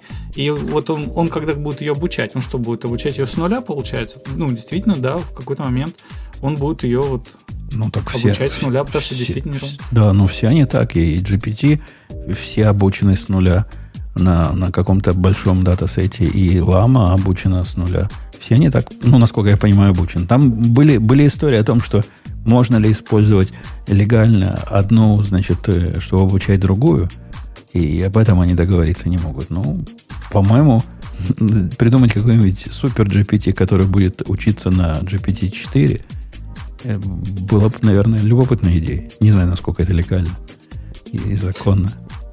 Ну, получается, у нас у человечества где-то э, э, энергии, затраты, энтузиазма хватает где-то, наверное, на вот обучение модели с нуля, где ну, ориентировочно где-то на полгода, да. А если мы, мы научимся там, натренируем наши нейронные сети вот, ну, набором разных вариантов каких-то тех, технологий, да, и натренируем и получим, что у нас там 20 э, супернейронных сетей, которые называются GPT-7, G, там, GPT там, 13, там, ну и какие-то альтернативы, там, Meta 7, там, и что-нибудь, э, Mask 13, там какой-нибудь будет. И вот будет набор таких вот нейронных э, обученных сетей, довольно крутых. И, и приходит новый, например, я захочу, скажу, слушайте, а вот есть у меня гениальная идея, давайте попробуем такую-то нейронную сетку, ну, ну, ее опять с нуля учить, чтобы она побила Маск 13, ее надо будет учить не 6 месяцев, а год. Я боюсь, что вот э, в будущем на, на, на меня будут смотреть, ну, в смысле, мне, мне-то лично никто деньги такие не даст, чтобы год обучать не, нейронную сеть на суперкомпьютерах, так, такого не, не будет. Но имеется в виду, что э, если будет, э, то есть вот что не, нас ожидает впереди? Не, ну идея, идея понятна, но настолько же, э, мне кажется, безосновательная, как э, опасения в начале века, 19-го, нет, 20 века, о том, что у нас транспортный кризис грядет, поскольку скоро все лошади так загадят все наши улицы, что люди не смогут проходить. Ну, подобное, да, экстенсивное, так сказать, мышление не загадили, да, машины появились. А у них другие проблемы, но как, как минимум они на дорогу не гадят. И здесь то же самое. Ну, появится какой-то совершенно другой подход, который будет дешев в обучении. Или я не знаю, какие альтернативы могут появиться, но что-нибудь вполне могут придумать. Да, да, да. Я просто как раз вот пытаюсь вот этот аспект подсветить, что э, вариантов как изменить, и вот это вот, чтобы Mask 13 было, или вот э, там Meta 7, чтобы вот эти вот варианты моделей, которые появляются, их, э, ну, там может быть сотни, а может быть тысячи. И вот каждый будет пытаться свою делать. И вот в какой-то момент мы дойдем до какого-то уровня э, технологического такого, что будут смотреть и говорить, а вот чат GPT-6, он вполне хороший, зачем нам вот полгода обучать вот какую-то непонятную модель, непонятно, выстрелит она или нет. Ну, вот на маленьких датасетах ты пообучай, мы тебе там дадим по, там, на пару недель ты поучишь, э, а вот... Э, ну, может быть. Да. Но, но это подобного рода опасения, как были в свое время, когда AWS вышла. Ну что, неужели у нас только AWS будет и ничего больше не будет? Естественно, появились сразу все большие конкуренты, э, вплоть до Яндекса, которые попытались свои такие альтернативы сделать, поскольку если есть спрос на рынке, значит, появится предложение. Мало того, появились маленькие, которые тоже были способны. Тогда поначалу казалось неподъемный проект а, вот э, таких э, клауд-услуг предоставлять. Со временем как- как-то пролезают они, и все более-менее устаканится. Поэтому я, я не думаю, что твои опасения уж сильно а, обоснованы. Что-нибудь... А какие опасения я пропустила? Мне кажется, даже Сейчас уже каждая большая компания делает свой. Мало того, все же хотят, чтобы у них были какие-то специализированные нейронки, да, не только такая general purpose, а еще и какие-то конкретные. То есть таких компаний уже полно, которые просто обучают нейронки под какие-то определенные задачи. И, Мне кажется, такого и, полно будет. Ну да, как раз опасение э, Леши было в том, что поскольку этот процесс дорогой, то те, кто на этот рынок уже вышел и свои миллиарды потратил, они, по сути, сделают э, чрезвычайно запретительным вход на этот рынок другим, поскольку кто еще потратит миллиарды, кто еще от Microsoft получит миллиард долларов на вот таких инвестиций. Ну, как минимум, все большие игроки, кроме э, как бы OpenAI, Microsoft, ну, Google туда тоже уже вышел. То есть много кто туда уже вышел. Я, я не думаю, что этот процесс как-то можно обратить вспять. И как раз помните, когда вся эта движуха пошла, Маск и там какие-то остальные товарищи хотели подписать письмо, что давайте остановим тренировку ИА там на 6 месяцев. Почему-то еще на 6 месяцев. Ну, то есть, и все им сказали, как вы вообще это сделаете? Ну, то есть, вот как бы, если что-то предлагать, должен быть же какой-то механизм. То есть, что вы будете просто проверять все дата-центры всех компаний, идет ли там тренировка больших моделей или маленьких? Ну, то есть имеется в виду, что все уже настолько начали, все уже настолько в этом глубоко, и никаких процессов остановить это, ну, как бы нету сейчас. И непонятно, если их там... Я не, даже не знаю, разрабатываются ли они сейчас. Вряд ли, потому что эти процессы тоже будут сложные. Я, правильно? Как я, ты я, я сильно, э, сильно пессимистично к этому отношусь, к твоему позиции, что государство не может запретить вот такую область человеческой деятельности или зарегулировать по самое не могу. Да может. Если задаться такой целью, то может. Придумают они, ну, финансовую индустрию они зарегулировали, придумают, какие это зарегулировать. Ну, клонирование тоже в какой-то момент запрещено же. Клонирование? Отличный пример. Я извиняюсь, я сегодня бобок немножко. Кушай. Хорошо кушаешь? Да, очень вкусно. В общем, клонирование. Это сложно, это, тебе нужно медицинское оборудование. Гораздо проще это регулировать. Опять же, с э, финансовой, с финансовой системой, мне кажется, это потребовало гораздо больше времени. Вот, Умпутун, насколько быстро, по твоему мнению, зарегулировали финансовую систему от появления, я не знаю, там, когда появились какие-нибудь ценные бумаги, до того, что сейчас уже все зарегулировано. И причем карты, digital карты очень помогли этому, потому что сейчас гораздо легче отслеживать финансовые потоки. Не, а у меня есть... Я, я не знаю, как это точно в Америке шло. То есть в Америке я, когда попал на этот рынок, он уже был прилично зарегулирован. Но глядя на альтернативные страны, на ту же Европу, я видел процесс, как они дошли до регуляции, и, на удивление, совсем мало времени понадобилось для того, чтобы дорегулировать не до такого параноидального уровня, как у нас, но достаточно сурово, а, практически от нуля.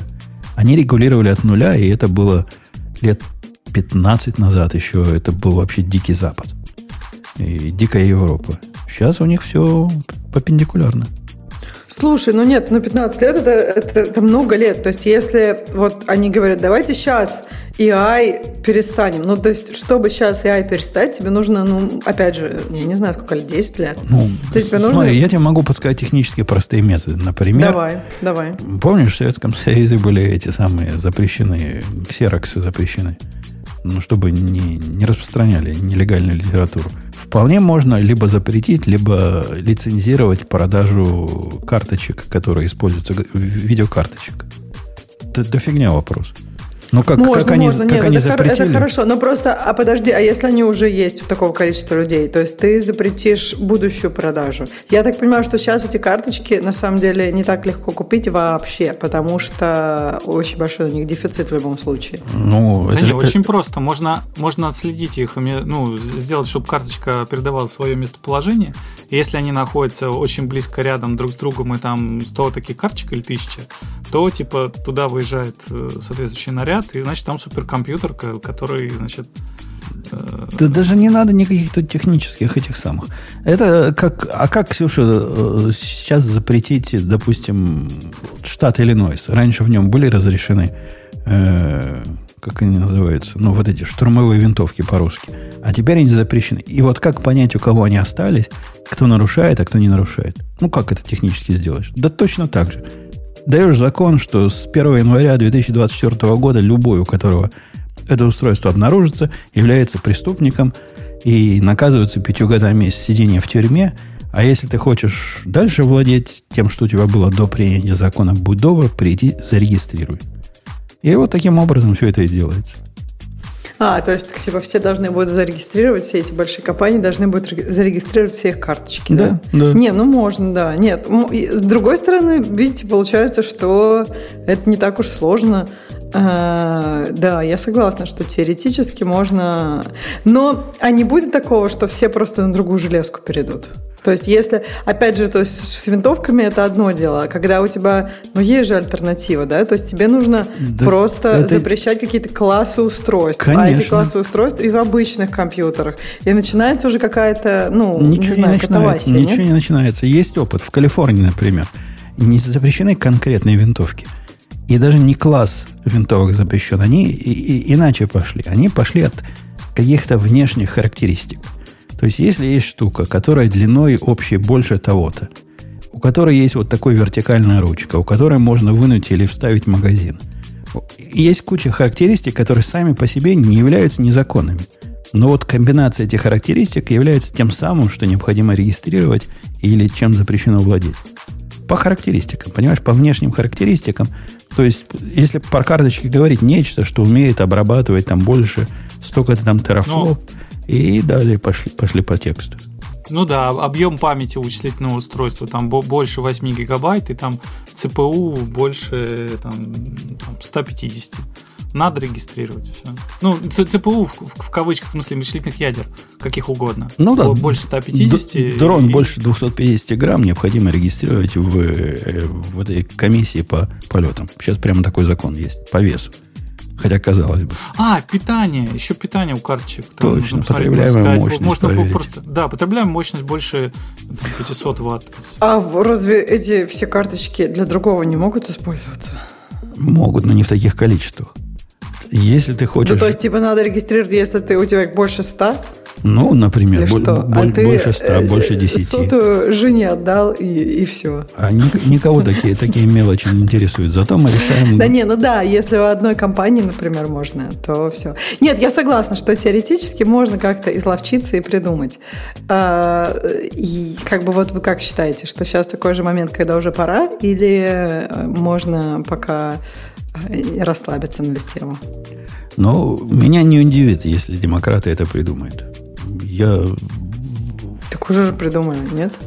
Или ты имеешь в виду, что политики пока еще про это не... Придумали, в смысле приняли. То есть пока, а, пока у нас такого нету ничего, но меня не удивит, если такое появится. Гля, глядя на, на, на эту сторону регуляции, которую я вижу, меня абсолютно не удивят любые регуляции, которые они придумают. Я даже тут пойду дальше. Тут даже не в демократах и республиканцах дело. Любой из вот этих людей, которые во власти, они все очень склонны к тому, что что-нибудь порегулировать. Слушай, мы тут много с тобой про это говорили. Я считаю, что ты недооцениваешь, ты всегда видишь все негативные части регуляции, которых много, которые существуют. Но ты, мне кажется, никогда не смотришь на позитивную сторону регуляции. Мне кажется, позитивная сторона регуляции есть, и нельзя ее абсолютно игнорировать, потому что, мне кажется, часто регуляции защищают конкретного человека, и если бы их совсем не было, то жить было бы сложнее есть какие-то регуляции, редко, редко, когда встречаются, которые кажутся мне разумными. Однако то, что они встречаются настолько редко, и даже те, которые мне кажутся, безусловно, разумными, э, на практике кажутся туповатыми, немножко, которые можно легко обойти, они не более чем формальность и лишняя работа для тех, на кого эти регуляции наложили. И все это под подобными при, призывами делается. Ну, как спасти детей в Англии. Здесь спасти вкладчика обиженного, чтобы не обижали его. Подожди, ты про любые регуляции или то есть ты про любые законы или про какие-то специфичные? Ну я не знаю, там Но, нельзя нарушать скорость. Вот это регуляция или нет? Она, она тоже, кстати, не такая простая. Я согласна. Я, я, я говорю, что она не такая простая. Но мне кажется, если бы на дороге абсолютно ничего не регулировалось, мне кажется, ездить было бы намного опаснее. Вот я просто ну, у нас абсолютно есть, точно. У нас же есть опыт заявляю. вот этих э, дорог с регуляциями. Да, есть целые штаты, где, э, например, всем мотоциклистам, как минимум, известно, что если ты ездишь по-моему, в районе Остина в Техасе, то будь готов к тому, что основное движение 90 миль в час, несмотря на то, что на знаке 70 написано. И вот такая регуляция вроде как тут не очень помогла.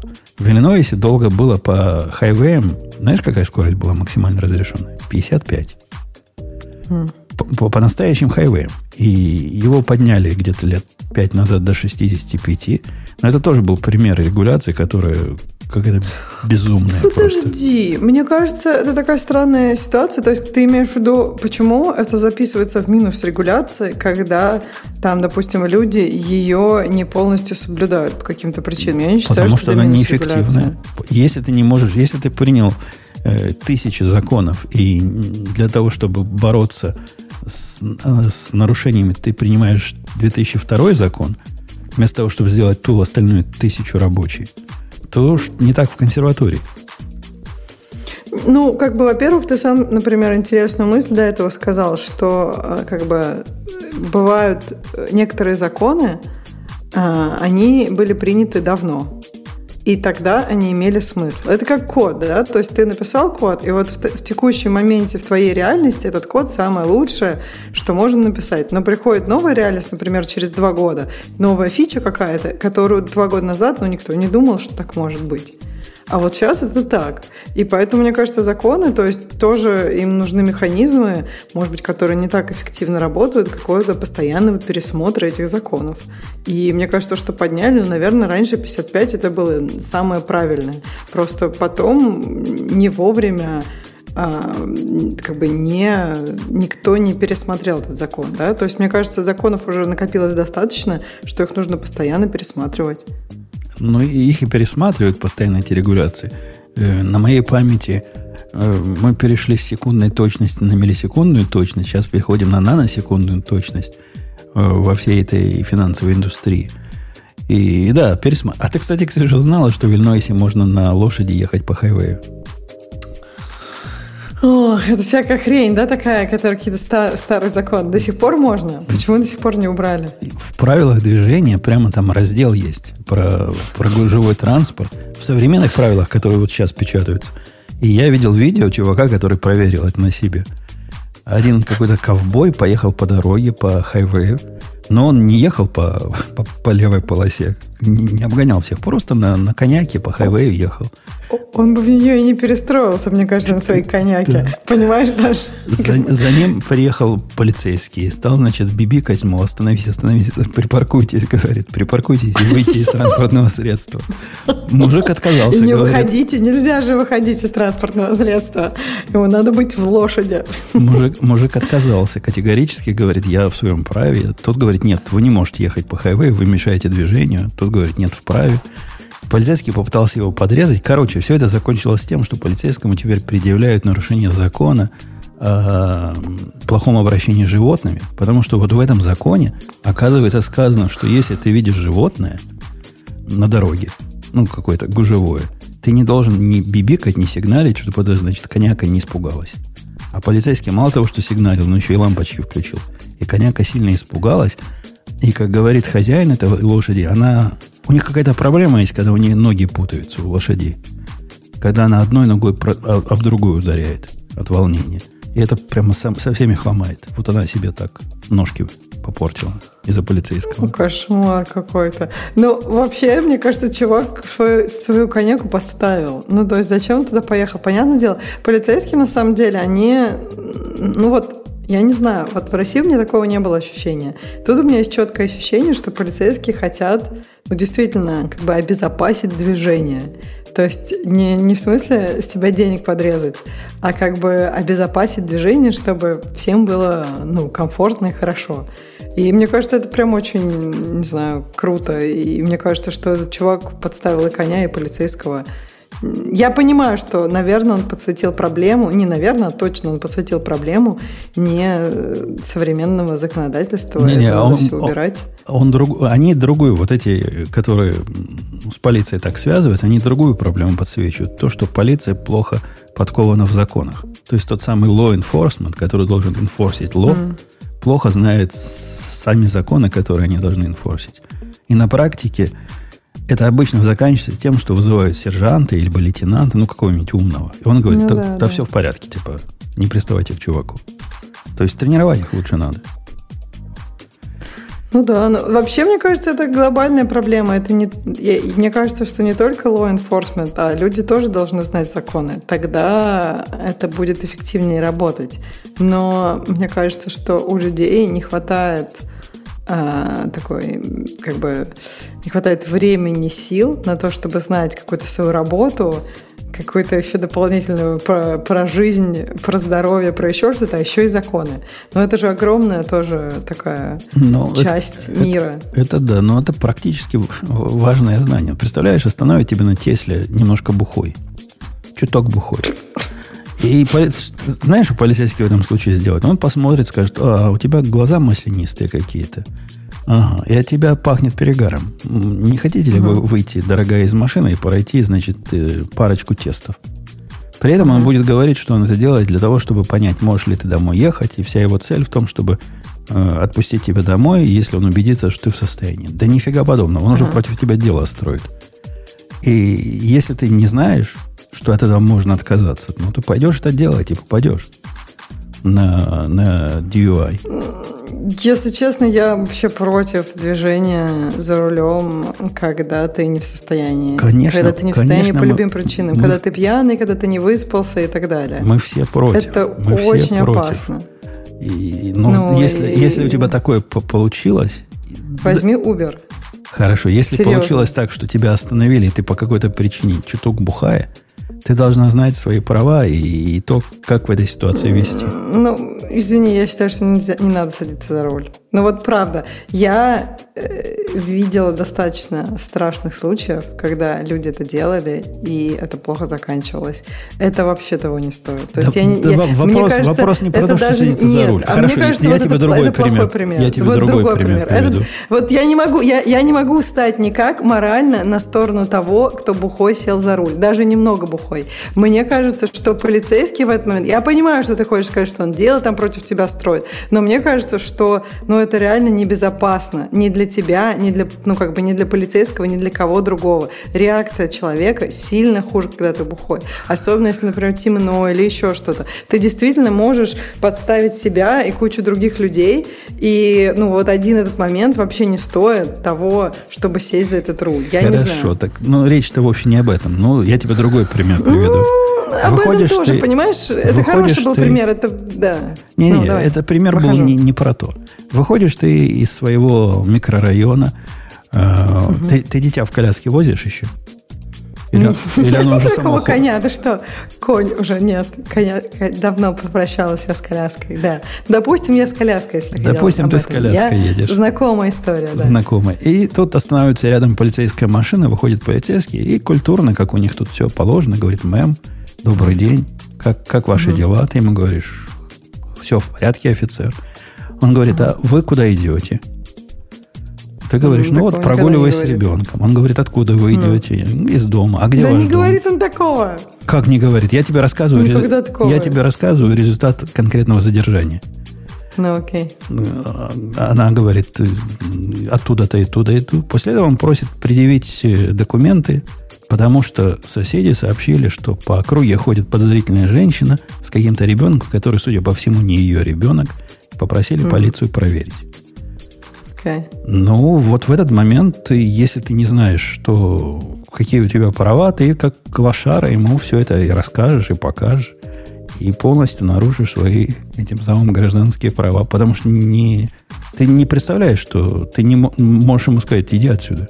Я ни на какие твои Нет, вопросы ну, вообще я не представляю какие-то странные вопросы. Если честно, то, что ты рассказываешь, ну, я, поня... я понимаю, что, наверное, он начнет вообще с того, не просто так будет меня спрашивать, а расскажет, что вот есть какая-то, ну, у них поступила ну, какая-то информация, там еще что-то. И я не думаю, что даже вот на дороге, вот честно, когда меня останавливали, все разы, когда меня останавливали, это было про безопасность движения, и даже когда я была не права, Э, это ну, закончилось сильно лучше, чем я, чем мне кажется, стоило, чтобы я это запомнила и больше так никогда не делала. Это потому что ты, ты солидная белая женщина. Я, я долго думал, что нужно сделать белому мужчине среднего ну, возраста, ну, помню, чтобы да. получить хотя бы один раз тикет.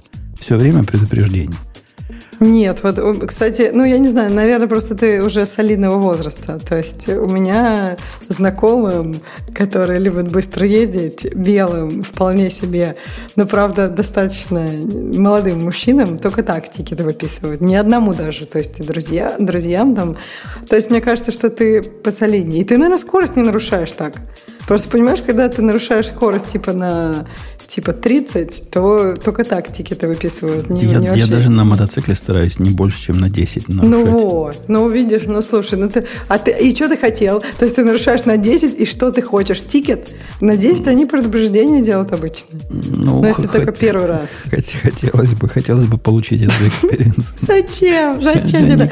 Там потом driving school. Это все очень скучно потом. Я как человек, который там был, я это все знаю. Но правда, меня не полицейский. Я думаю, полицейский бы меня пожалел. Это меня камера сцапала. Это было давно.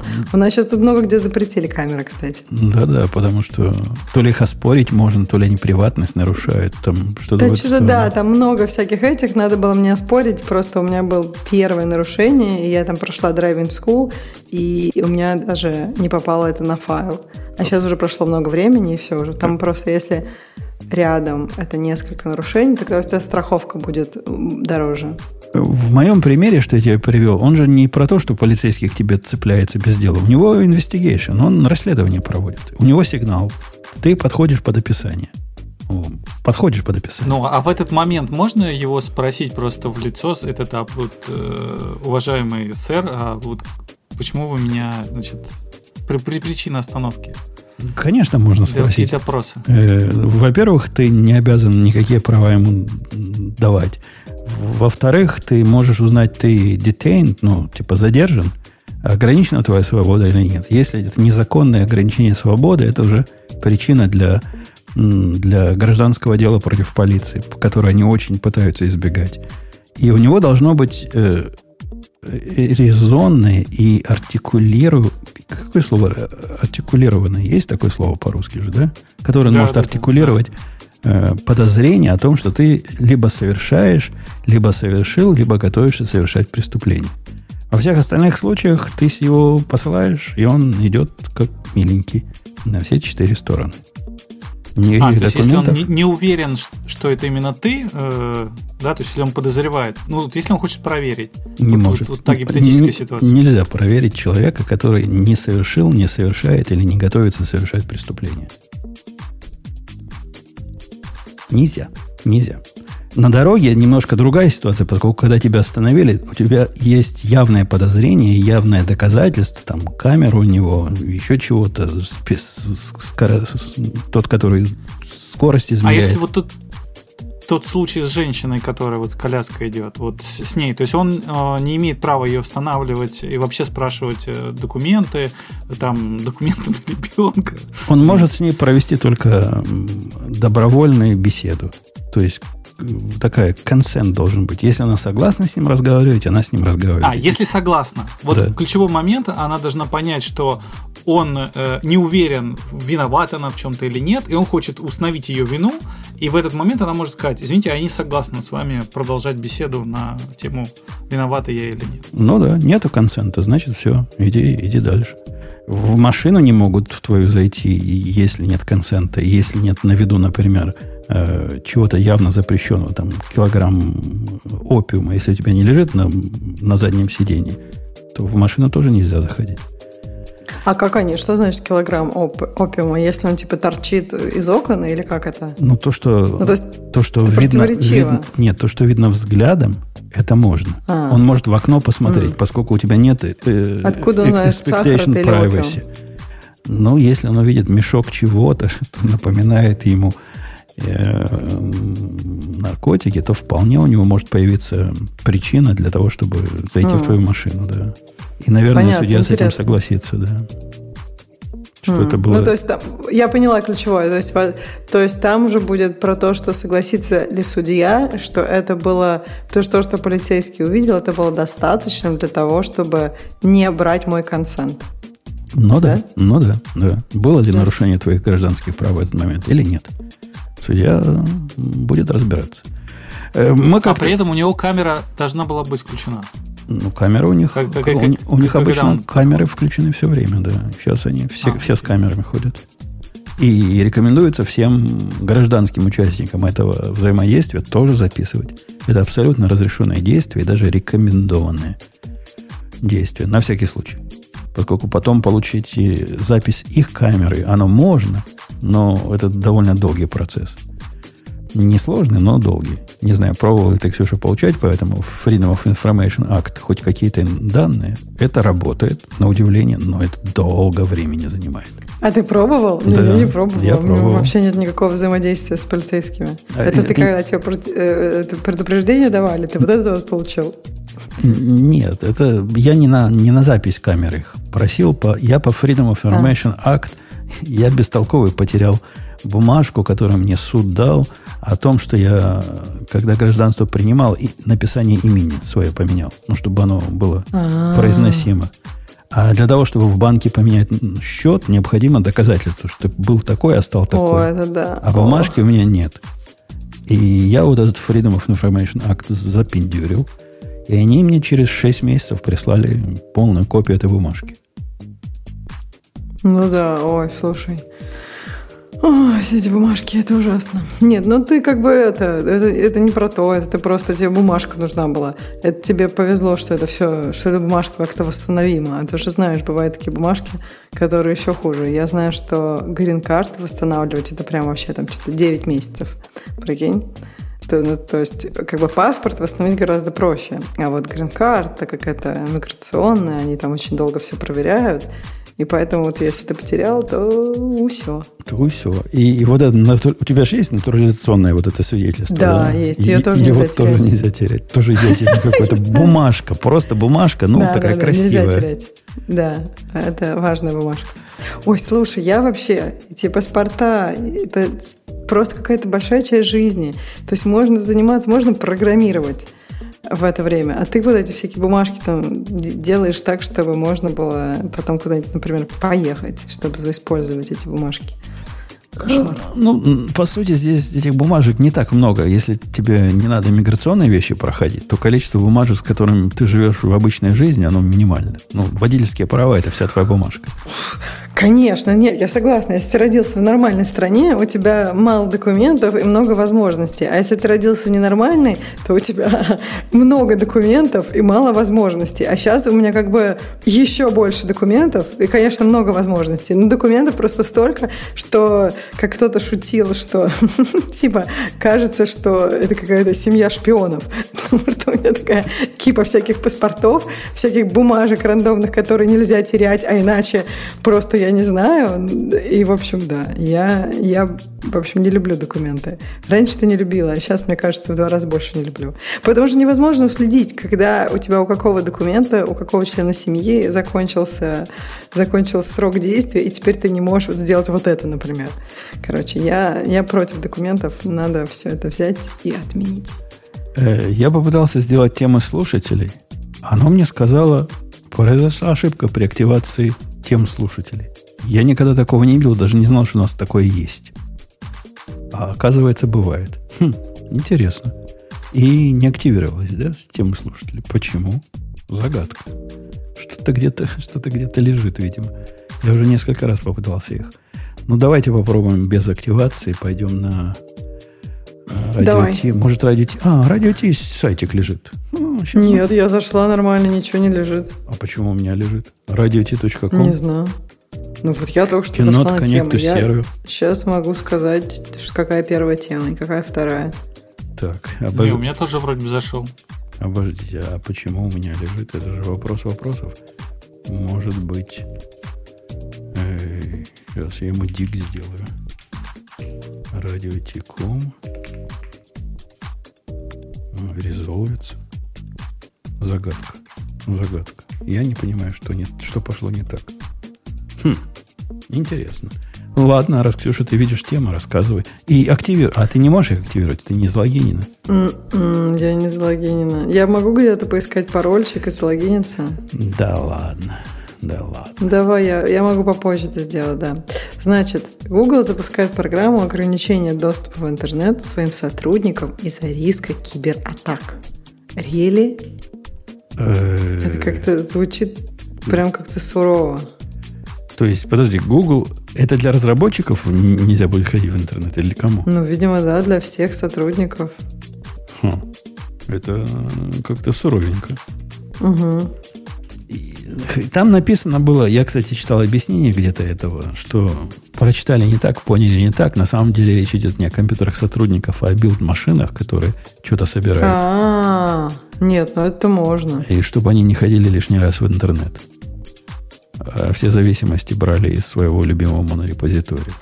И я, я Нет, вот тут написано, что Google а, выбрал 2500 людей, чтобы попробовать быть частью этого эксперимента. И они, ну, то есть можно было opt-out, и можно было волонтерить. Нет, я не думаю, что билд-машины бы такие, я хочу, я хочу. Нет, это люди. Ну, я, я читал там э, реакцию как раз гугловчанина. Он вот это так объяснял. Черт mm, его знает, насколько оно правда или нет. Ну, а кто, кто согласится так делать? То есть... Я вообще в шоке. Я не знаю, это какая-то дичь. Нет, понятно, что когда я работаю, я редко хожу в интернет. Ну, просто получается, что, не знаю, нет времени на это. А, но иногда бывает, не знаю, чат GPT тот же, какие-то бывают вот я не native speaker.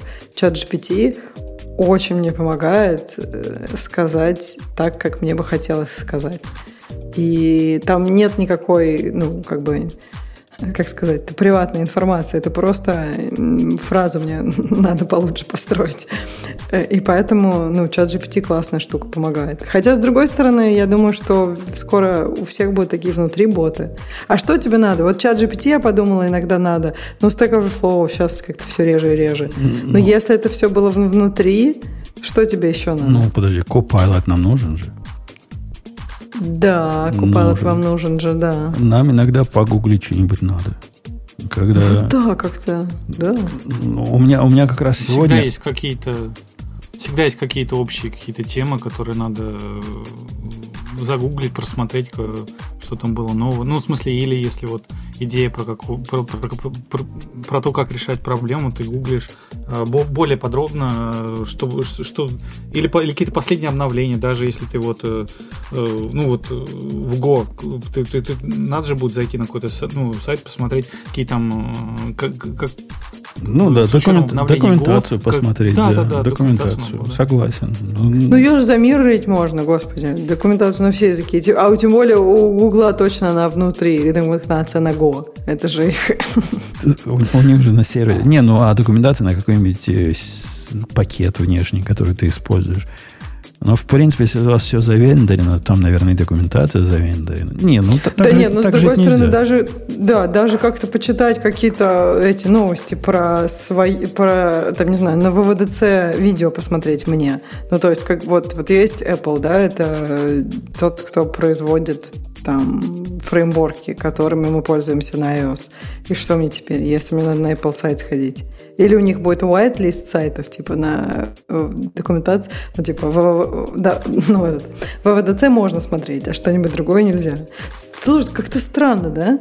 Все-таки, мне кажется, это какая-то, ну, неужели, если Google, они, они там пишут, что вот гуглеры часто являются эм, такими целями кибератак. Но если они даже своих сотрудников не могут эм, как бы, как сказать, защитить, когда они в офисе или когда они в VPN, я не понимаю вообще, как, как, о чем тогда можно говорить. Ну, может, для каких-то конкретных задач есть э, смысл вот этой белой комнаты, и ты никуда не можешь ходить, чтобы не подсмотрел чужой код. Но две с половиной тысячи гавриков просто рандомно назначать на, на жертвы, это слишком сурово. Мне кажется, это там тоже не только программисты, я так понимаю, что там все любые, любые роли в компании. То есть они так, я так понимаю, что они хотят, чтобы это было обычное дело. Что очень странно. Не знаю. Странно. Я, я тут, кстати, слышала, я не знаю, правда это или нет, но потом тебе это понравится, что в Гугле сейчас наказывают, если в офис не ходишь. Если ты типа должен ходить, что прям чуть ли и не рублем наказывают, представляешь? Ну, если должен ходить. А как раньше было до, до пандемии? Все ходили Слушай, в офис. Раньше да? никому не приходило. Нет, раньше не приходи... никому не приходило в офис не ходить. А сейчас-то никто не ходит. ну, в смысле, не то, что сейчас трудно заарканить людей обратно в офис. Это я вижу просто по всем знакомым в разных компаниях. Потому что как-то ну, привыкли все уже не ходить. И хорошо а, получалось все это время. Нормально было. Ну как? Мне кажется, очень классно получалось, когда некуда было ходить. Вот тогда вообще хорошо получалось. А сейчас, мне кажется, ча- все чаще и чаще то, что я слышу, народ ну, как бы по-разному. То есть кто-то жалуется, что не, не дописаться до коллег, потому что они работают в любое им удобное время суток, а не когда ожидается. Ну и разные есть, короче. Кому-то так удобнее, кому-то нет. Окей. Что там у нас дальше идет хорошего? Нук еще не успели убить, а уже возродили. И да, но это вот этот девайс, на котором мы обсуждали в прошлый раз. Да это тоже такое. И до, до этого не, не одним Intel мир был богат этими нуками. Но теперь, по-моему, кто-то с Intel договорился. Asus, по-моему, да, договорился? Или Acer, угу, по-моему, да, Asus. Да. Asus, Asus, Asus Intel и Asus договорились, да. И угу. это они будут официально эту линейку продолжать. Ну, флаким в руке. Это как раз для Asus продукт. Он всегда был такой продукт, который я вот эти нет-топы ожидал бы от Asus, от Acer, от Samsung, еще от кого-то. Ну, приятно было, что у тебя устройство от Intel. Не будет теперь. Ну, ничего страшного. Ничего страшного. Так, ну что, дальше, значит, э, это корутины для Go. Все. У нас, по-моему, была такая статья, да? То есть там обсуждается необходимость пакета корутин а, и как он может выглядеть. Так у вас же есть уже, не, нет? Не горутина, а корутины. Корутин. А, это, это которые, когда их много, выполняется только одна, и чтобы concurrency, ну, типа, без этого, без Но, но это, это типа как генераторы в питоне, если уж понятнее было. Такая штука, которая может выполняться как бы в отдельном логическом э, потоке выполнения и собирать где-то свои результаты сам, с елдами, с, этим совсем, и поставлять результаты другой э, части твоей программы – оно сейчас решается при помощи горутин, то есть можно сделать горутину, которая будет чего-то в канал класть, а тот другой будет из канала брать. Но это не очень эффективный способ, поскольку ты используешь каналы, которые вещь относительно дорогая, чтобы в гарантированно однопоточном и не, не, не параллельном выполнении организовать вот эту конкурентность. Такую. Там интересная статья от Раса. Он пытается представить, как это будет, и судя по тому, как практика показывает, то, что он пытается себе представить, как правило, в Go потом появляется. Я таких статей от него пару видел. Видел одну статью, когда он про, э, про модули все придумал. И они появились довольно скоро в следующем Go. Система модулей и, и dependency, и все вот это современное. Потом была у него статья про дженерики, по-моему. Еще про что-то было. Вот теперь про корутины. Ну да, будет, будет нам тоже счастье. Это, это, кстати, полезный очень паттерн, и он же в том числе поможет и организовывать э, то, за что Go часто ругает. Ты range можешь сделать по, по, поверх контейнеров э, внутри, внутренних, но не можешь по поводу вокруг своих контейнеров сделать стандартное слово range, нельзя к нему использовать. То бишь ты сможешь итераторы таким образом, итераторы, генераторы, вот это все, вокруг чего можно рейнжить, ты сможешь сделать у себя. Это прикольная идея. Прикольно. Пусть делает. Я, я не против. Ну, классно. Я, кстати, пропустила тему про выпуск э, ламы 2 моделей. А я думал, ты а, специально пропустила, чтобы... Нет, нет, я, я случайно, так что я просто не могу ничего не говорить, но в смысле, да, я ее случайно пропустила, выпустили, и вроде как, не знаю, все довольны. Ты Будь... доволен, потом? У тебя волосы шелковистые стали от моделей? Все, все, все последние стали, да, на груди. А, Бобок придет, расскажет нам, почему лама, которая вышла, которая не open source, но которая вышла в доступности, хороша. Главное, что Ликун тоже доволен, и мы можем подождать Бобука, да. Подождем Бобука. Э, пойдем дальше, Ксения. Да, э, ну, мы обсудили, что чат GPT тупеет, значит, JetBrains Code Quality Platform. И ты смотрел он потом? Интересно, что за Code Quality Platform. Да, да, что даже такое, я не знаю. Я пытаюсь эту ссылку сейчас открыть. Я обнаружил, что у меня не открывается все в Safari. Вообще ничего в Safari больше не открывается. Ну, попробуй Chrome. Может, Хро- слова, Safari просто сломался. Сломался Safari. Вышел, зашел, не чинится. Как такое бывает, не понимаю. Но бывает. Но ссылка вот эта конкретно на Developer Tech News у меня не открывается и, и в Chrome. По-моему, ни у кого Слушай, у тебя что-то вообще нет. У меня все открывается. Вот эта ссылка открылась просто... на на JetBrains? Ну, вот который, да, но это не JetBrains, это какой-то Developer Tech. Сайт, да, да, сайт cannot be reached, говорит. Нет, все отлично. Вот какая Куадана, Куадана. Э, в общем, трудно как-то очень быстро прочитать. Давайте мы можем даже ее взять, может быть, на следующий раз в темы. У нас там не гиковские еще, но все равно, мне кажется, интересно. Вообще, вот эта вся движуха с кодом quality автоматически, мне кажется, это прям очень классно. Мне кажется, что это скоро прям будет э, везде я думаю, потому что код quality – это проблема, да? Люди вот сидят по ночам, как умпутун, и баги делают из-за этого. А у нас, Потом у нас заказчики линтеры, ругаются. линтеры, у меня линтер на хуке стоит, который на, на комит-хуке. Я даже закоммитить не могу, пока линтер не пройдет. Да нет, ну линтер это одно. Мне кажется, сейчас же с AI можно сделать гораздо более, ну такие, я хотела сказать, sophisticated, но мне кажется, надо сказать сложные. Ну, в общем, более такие сложные, многокомпонентные. Всех, всех линтеры хотя бы использовать, а, а ты уже на AI замахнулась. Нет, это, все равно будет развиваться, да. Этот, э, в смысле, AI будет обязательно использоваться как продолжение линтеров. Ну, вот это будет, конечно, больно. Такое количество false positive будет, я думаю, что мне придется убрать из хука а, смотреть А пост, почему ты думаешь, что, ну, слушай, линтер же нет, тоже, да. Это, это как раз будет э, вы, вызов, наоборот, чтобы вот false positive не было, да. То есть это, на самом деле, это очень интересно с точки зрения э, вот ML, ML research, задача, как вот э, сделать так, чтобы это, чтобы почистить все false positive моменты, да. Э, мужики сомневаются. Мужики сомневаются в в том, ну да, будет оно 99,5% э, правильных позитив, и вот тот полпроцента false, это значит, что им нельзя пользоваться в автоматическом режиме.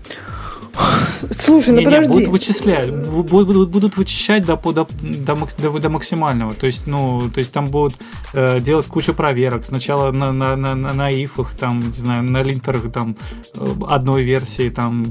То есть, нет, и, я думаю, что, скорее всего, удастся. Вопрос э, только не, не false positive, а тогда этот э, false negative, там ошибки, которые будут возникать. Вопрос, насколько они будут критичны. И действительно, чтобы вот эта задача была решена, тоже, ну, это, это интересный вызов на самом деле. То есть я думаю, что, что это, ну, по крайней мере, звучит это очень интересно как задача. И, я пессимистически к этому отношусь, поскольку я по своей основной работе нечто подобное делаю. И, в принципе, видел результаты попыток, э, мы этого не делали, но альтернативных компаний, больших компаний, типа NASDAQ, подобные штуки в себя ввести, они провалились и продолжают проваливаться. То есть оно типа работает, но люди от этого бесятся как сумасшедшие по двум причинам. Во-первых, когда тебе э, система, вот эта нейронная сеть говорит, что тут проблема, и тут подозрительная сделка, и не может по шагам объяснить, как она к этому выводу пришла, регулятору это не нравится. Во-вторых, людям это не нравится, потому что они, они глазом смотрят и не видят. И понять, кто из, из, из них двоих прав, абсолютно невозможно. В общем, пока, пока этот не, не идет, каменный цветок, не идет. Но посмотрим, может, со временем такие выйдет. Я согласна с тобой, Ампутун. Как бы, мне кажется, эта идея вся интересная, но ты прав. Если, допустим, ну вот я сейчас представляю, допустим, ревью, да, и тебе там какую-то идею предлагают, а ты ее не понимаешь, да? Ну вот человек, например, там, не понимает ее. И вот так он ее так и проигнорирует. То есть нужен, но все равно нужен кто-то, кто поймет. И тут получается, что мы ну, не решаем какую-то глобальную проблему. А тот, кто поймет, он, наверное, меньше шансов, что такую ошибку сделает. В общем, да, непонятно. В общем, мне кажется, идея хорошая, но проблемы останутся. Там дальше есть немножко похожая тема, я хотела ее сразу тут залинковать тема про то, что через два года, один-два года большинство индийских программистов на аутсорсе потеряют работу. И, ну вот, мне кажется, вот это как раз интересно, потому что, ну и вообще про то, что продукты будут разрабатываться меньшим количеством людей. Но это, это, кажется, это, это реальная правда. опасность, и не только для индийских программистов, но и для джуниоров. В принципе, мы, мы уже наблюдаем, как джуниоры формально перестают себя джуниорами называть. Я подозреваю в том числе из-за этого. А со временем нами практически не понадобятся вот эти, как бы они себе ни называли, хоть сеньорами, которые по сути являются джуниорами, поскольку зачем они мне нужны? Если я подобную задачу могу чатом GPT с большей скоростью решить и с меньшими затратами денег и мозговых усилий. Слушай, ну ведь получится, как у врачей, да? Они же тоже очень долго учатся. Так и тут. Программисту нужно будет просто очень долго учиться, что он выходил уже не джуниором. Ну, вот я, я, я, я как, э, как начинающий как раз вот полностью соглашусь с Ксюшей, что будут действительно э, такие э, центры, э, грубо говоря, или там автоматические системы тестов в большом количестве, которые нужно будет там показывать, что ты не только там э, знаешь э, там язык и там можешь э, реализовать там алгоритмы, но и там какие-то как сказать, э, те задачи, которые GPT-чат может тебе, грубо говоря, проверить, что ты их делаешь, что этот, ну, которые автоматически будут проверяться GPT-чатом, что ты действительно там в состоянии там за отведенное время их делать, и вот такой супер натренированный джуниор, который там будет, будет выходить, действительно, он будет там учиться чуть дольше, но и он будет должен уметь пользоваться, опять же, GPT и прочими инструментами. Э, я, я, я вообще сомневаюсь в, в судьбе джуниоров, это, кстати, реальное опасение, а откуда возьмутся не джуниоры, поскольку научить из джуниора в учебном заведении на, хотя бы на медла, я с трудом верю, что могут придумать такую учебную программу, чтобы выходили медлы. Им надо хотя бы пару лет опыта поработать с кем, рядом с кем-то умным, чтобы, чтобы дойти до вменяемого. А если их никто не берет, где они этот опыт возьмут? Слушай, ну мне кажется, что есть же области знаний, вот, например, медицина. Там же тоже, там вначале они долго учатся, а потом они проходят ординатуру. Ну, то есть, опять же, это не интерншип, как у нас сейчас там месяцок, это годы. То, то же самое тут. То есть, понимаешь, я не говорю, что это хорошо, но я не думаю, что есть какие-то другие пути. Потому что объективно любой индустрии нужно, чтобы люди в нее приходили новые, но при этом а если есть такие классные инструменты, как чат GPT, не нужны больше уже такое количество людей, которые, правда, очень плохо умеют писать код, когда после, например, буткампа. То есть нужны люди, которые умеют хорошо уже писать. И поэтому просто ну, будут, будет много интерншипов. То есть ты будешь брать людей, которые, э, ну, вот, как сейчас у тебя джуниор, так ты будешь брать такого джуниора, только, не знаю, там, как бы он будет интерном. Ну, может быть. Может, мы дойдем до такой ситуации, когда другого выхода нет, и, все, что мы можем, это взять кого-то, кто хоть как-то соображает в надежде за свои деньги за год, за два довести его до вменяемого уровня. Все станет дороже для, для компании, но зато представляешь, как на рынке повысится уже натренированный кем-то другим джуниор – Слушай, а почему дороже? Мне кажется, наоборот дешевле, когда ты, ты интерну гораздо меньше платишь, мне кажется, чем джуниору, нет? Сейчас просто джуниоры, мне кажется, получают прям ну, хорошо. Я бы хотела быть таким джуниором. В мое время по-другому относились. Ну, да, такого, что согласен за 60 тысяч в год, как, как это было в свое время угу. джуниором, типа на, на, на хлеб и, и молоко. Э, не, сейчас такого не найдешь.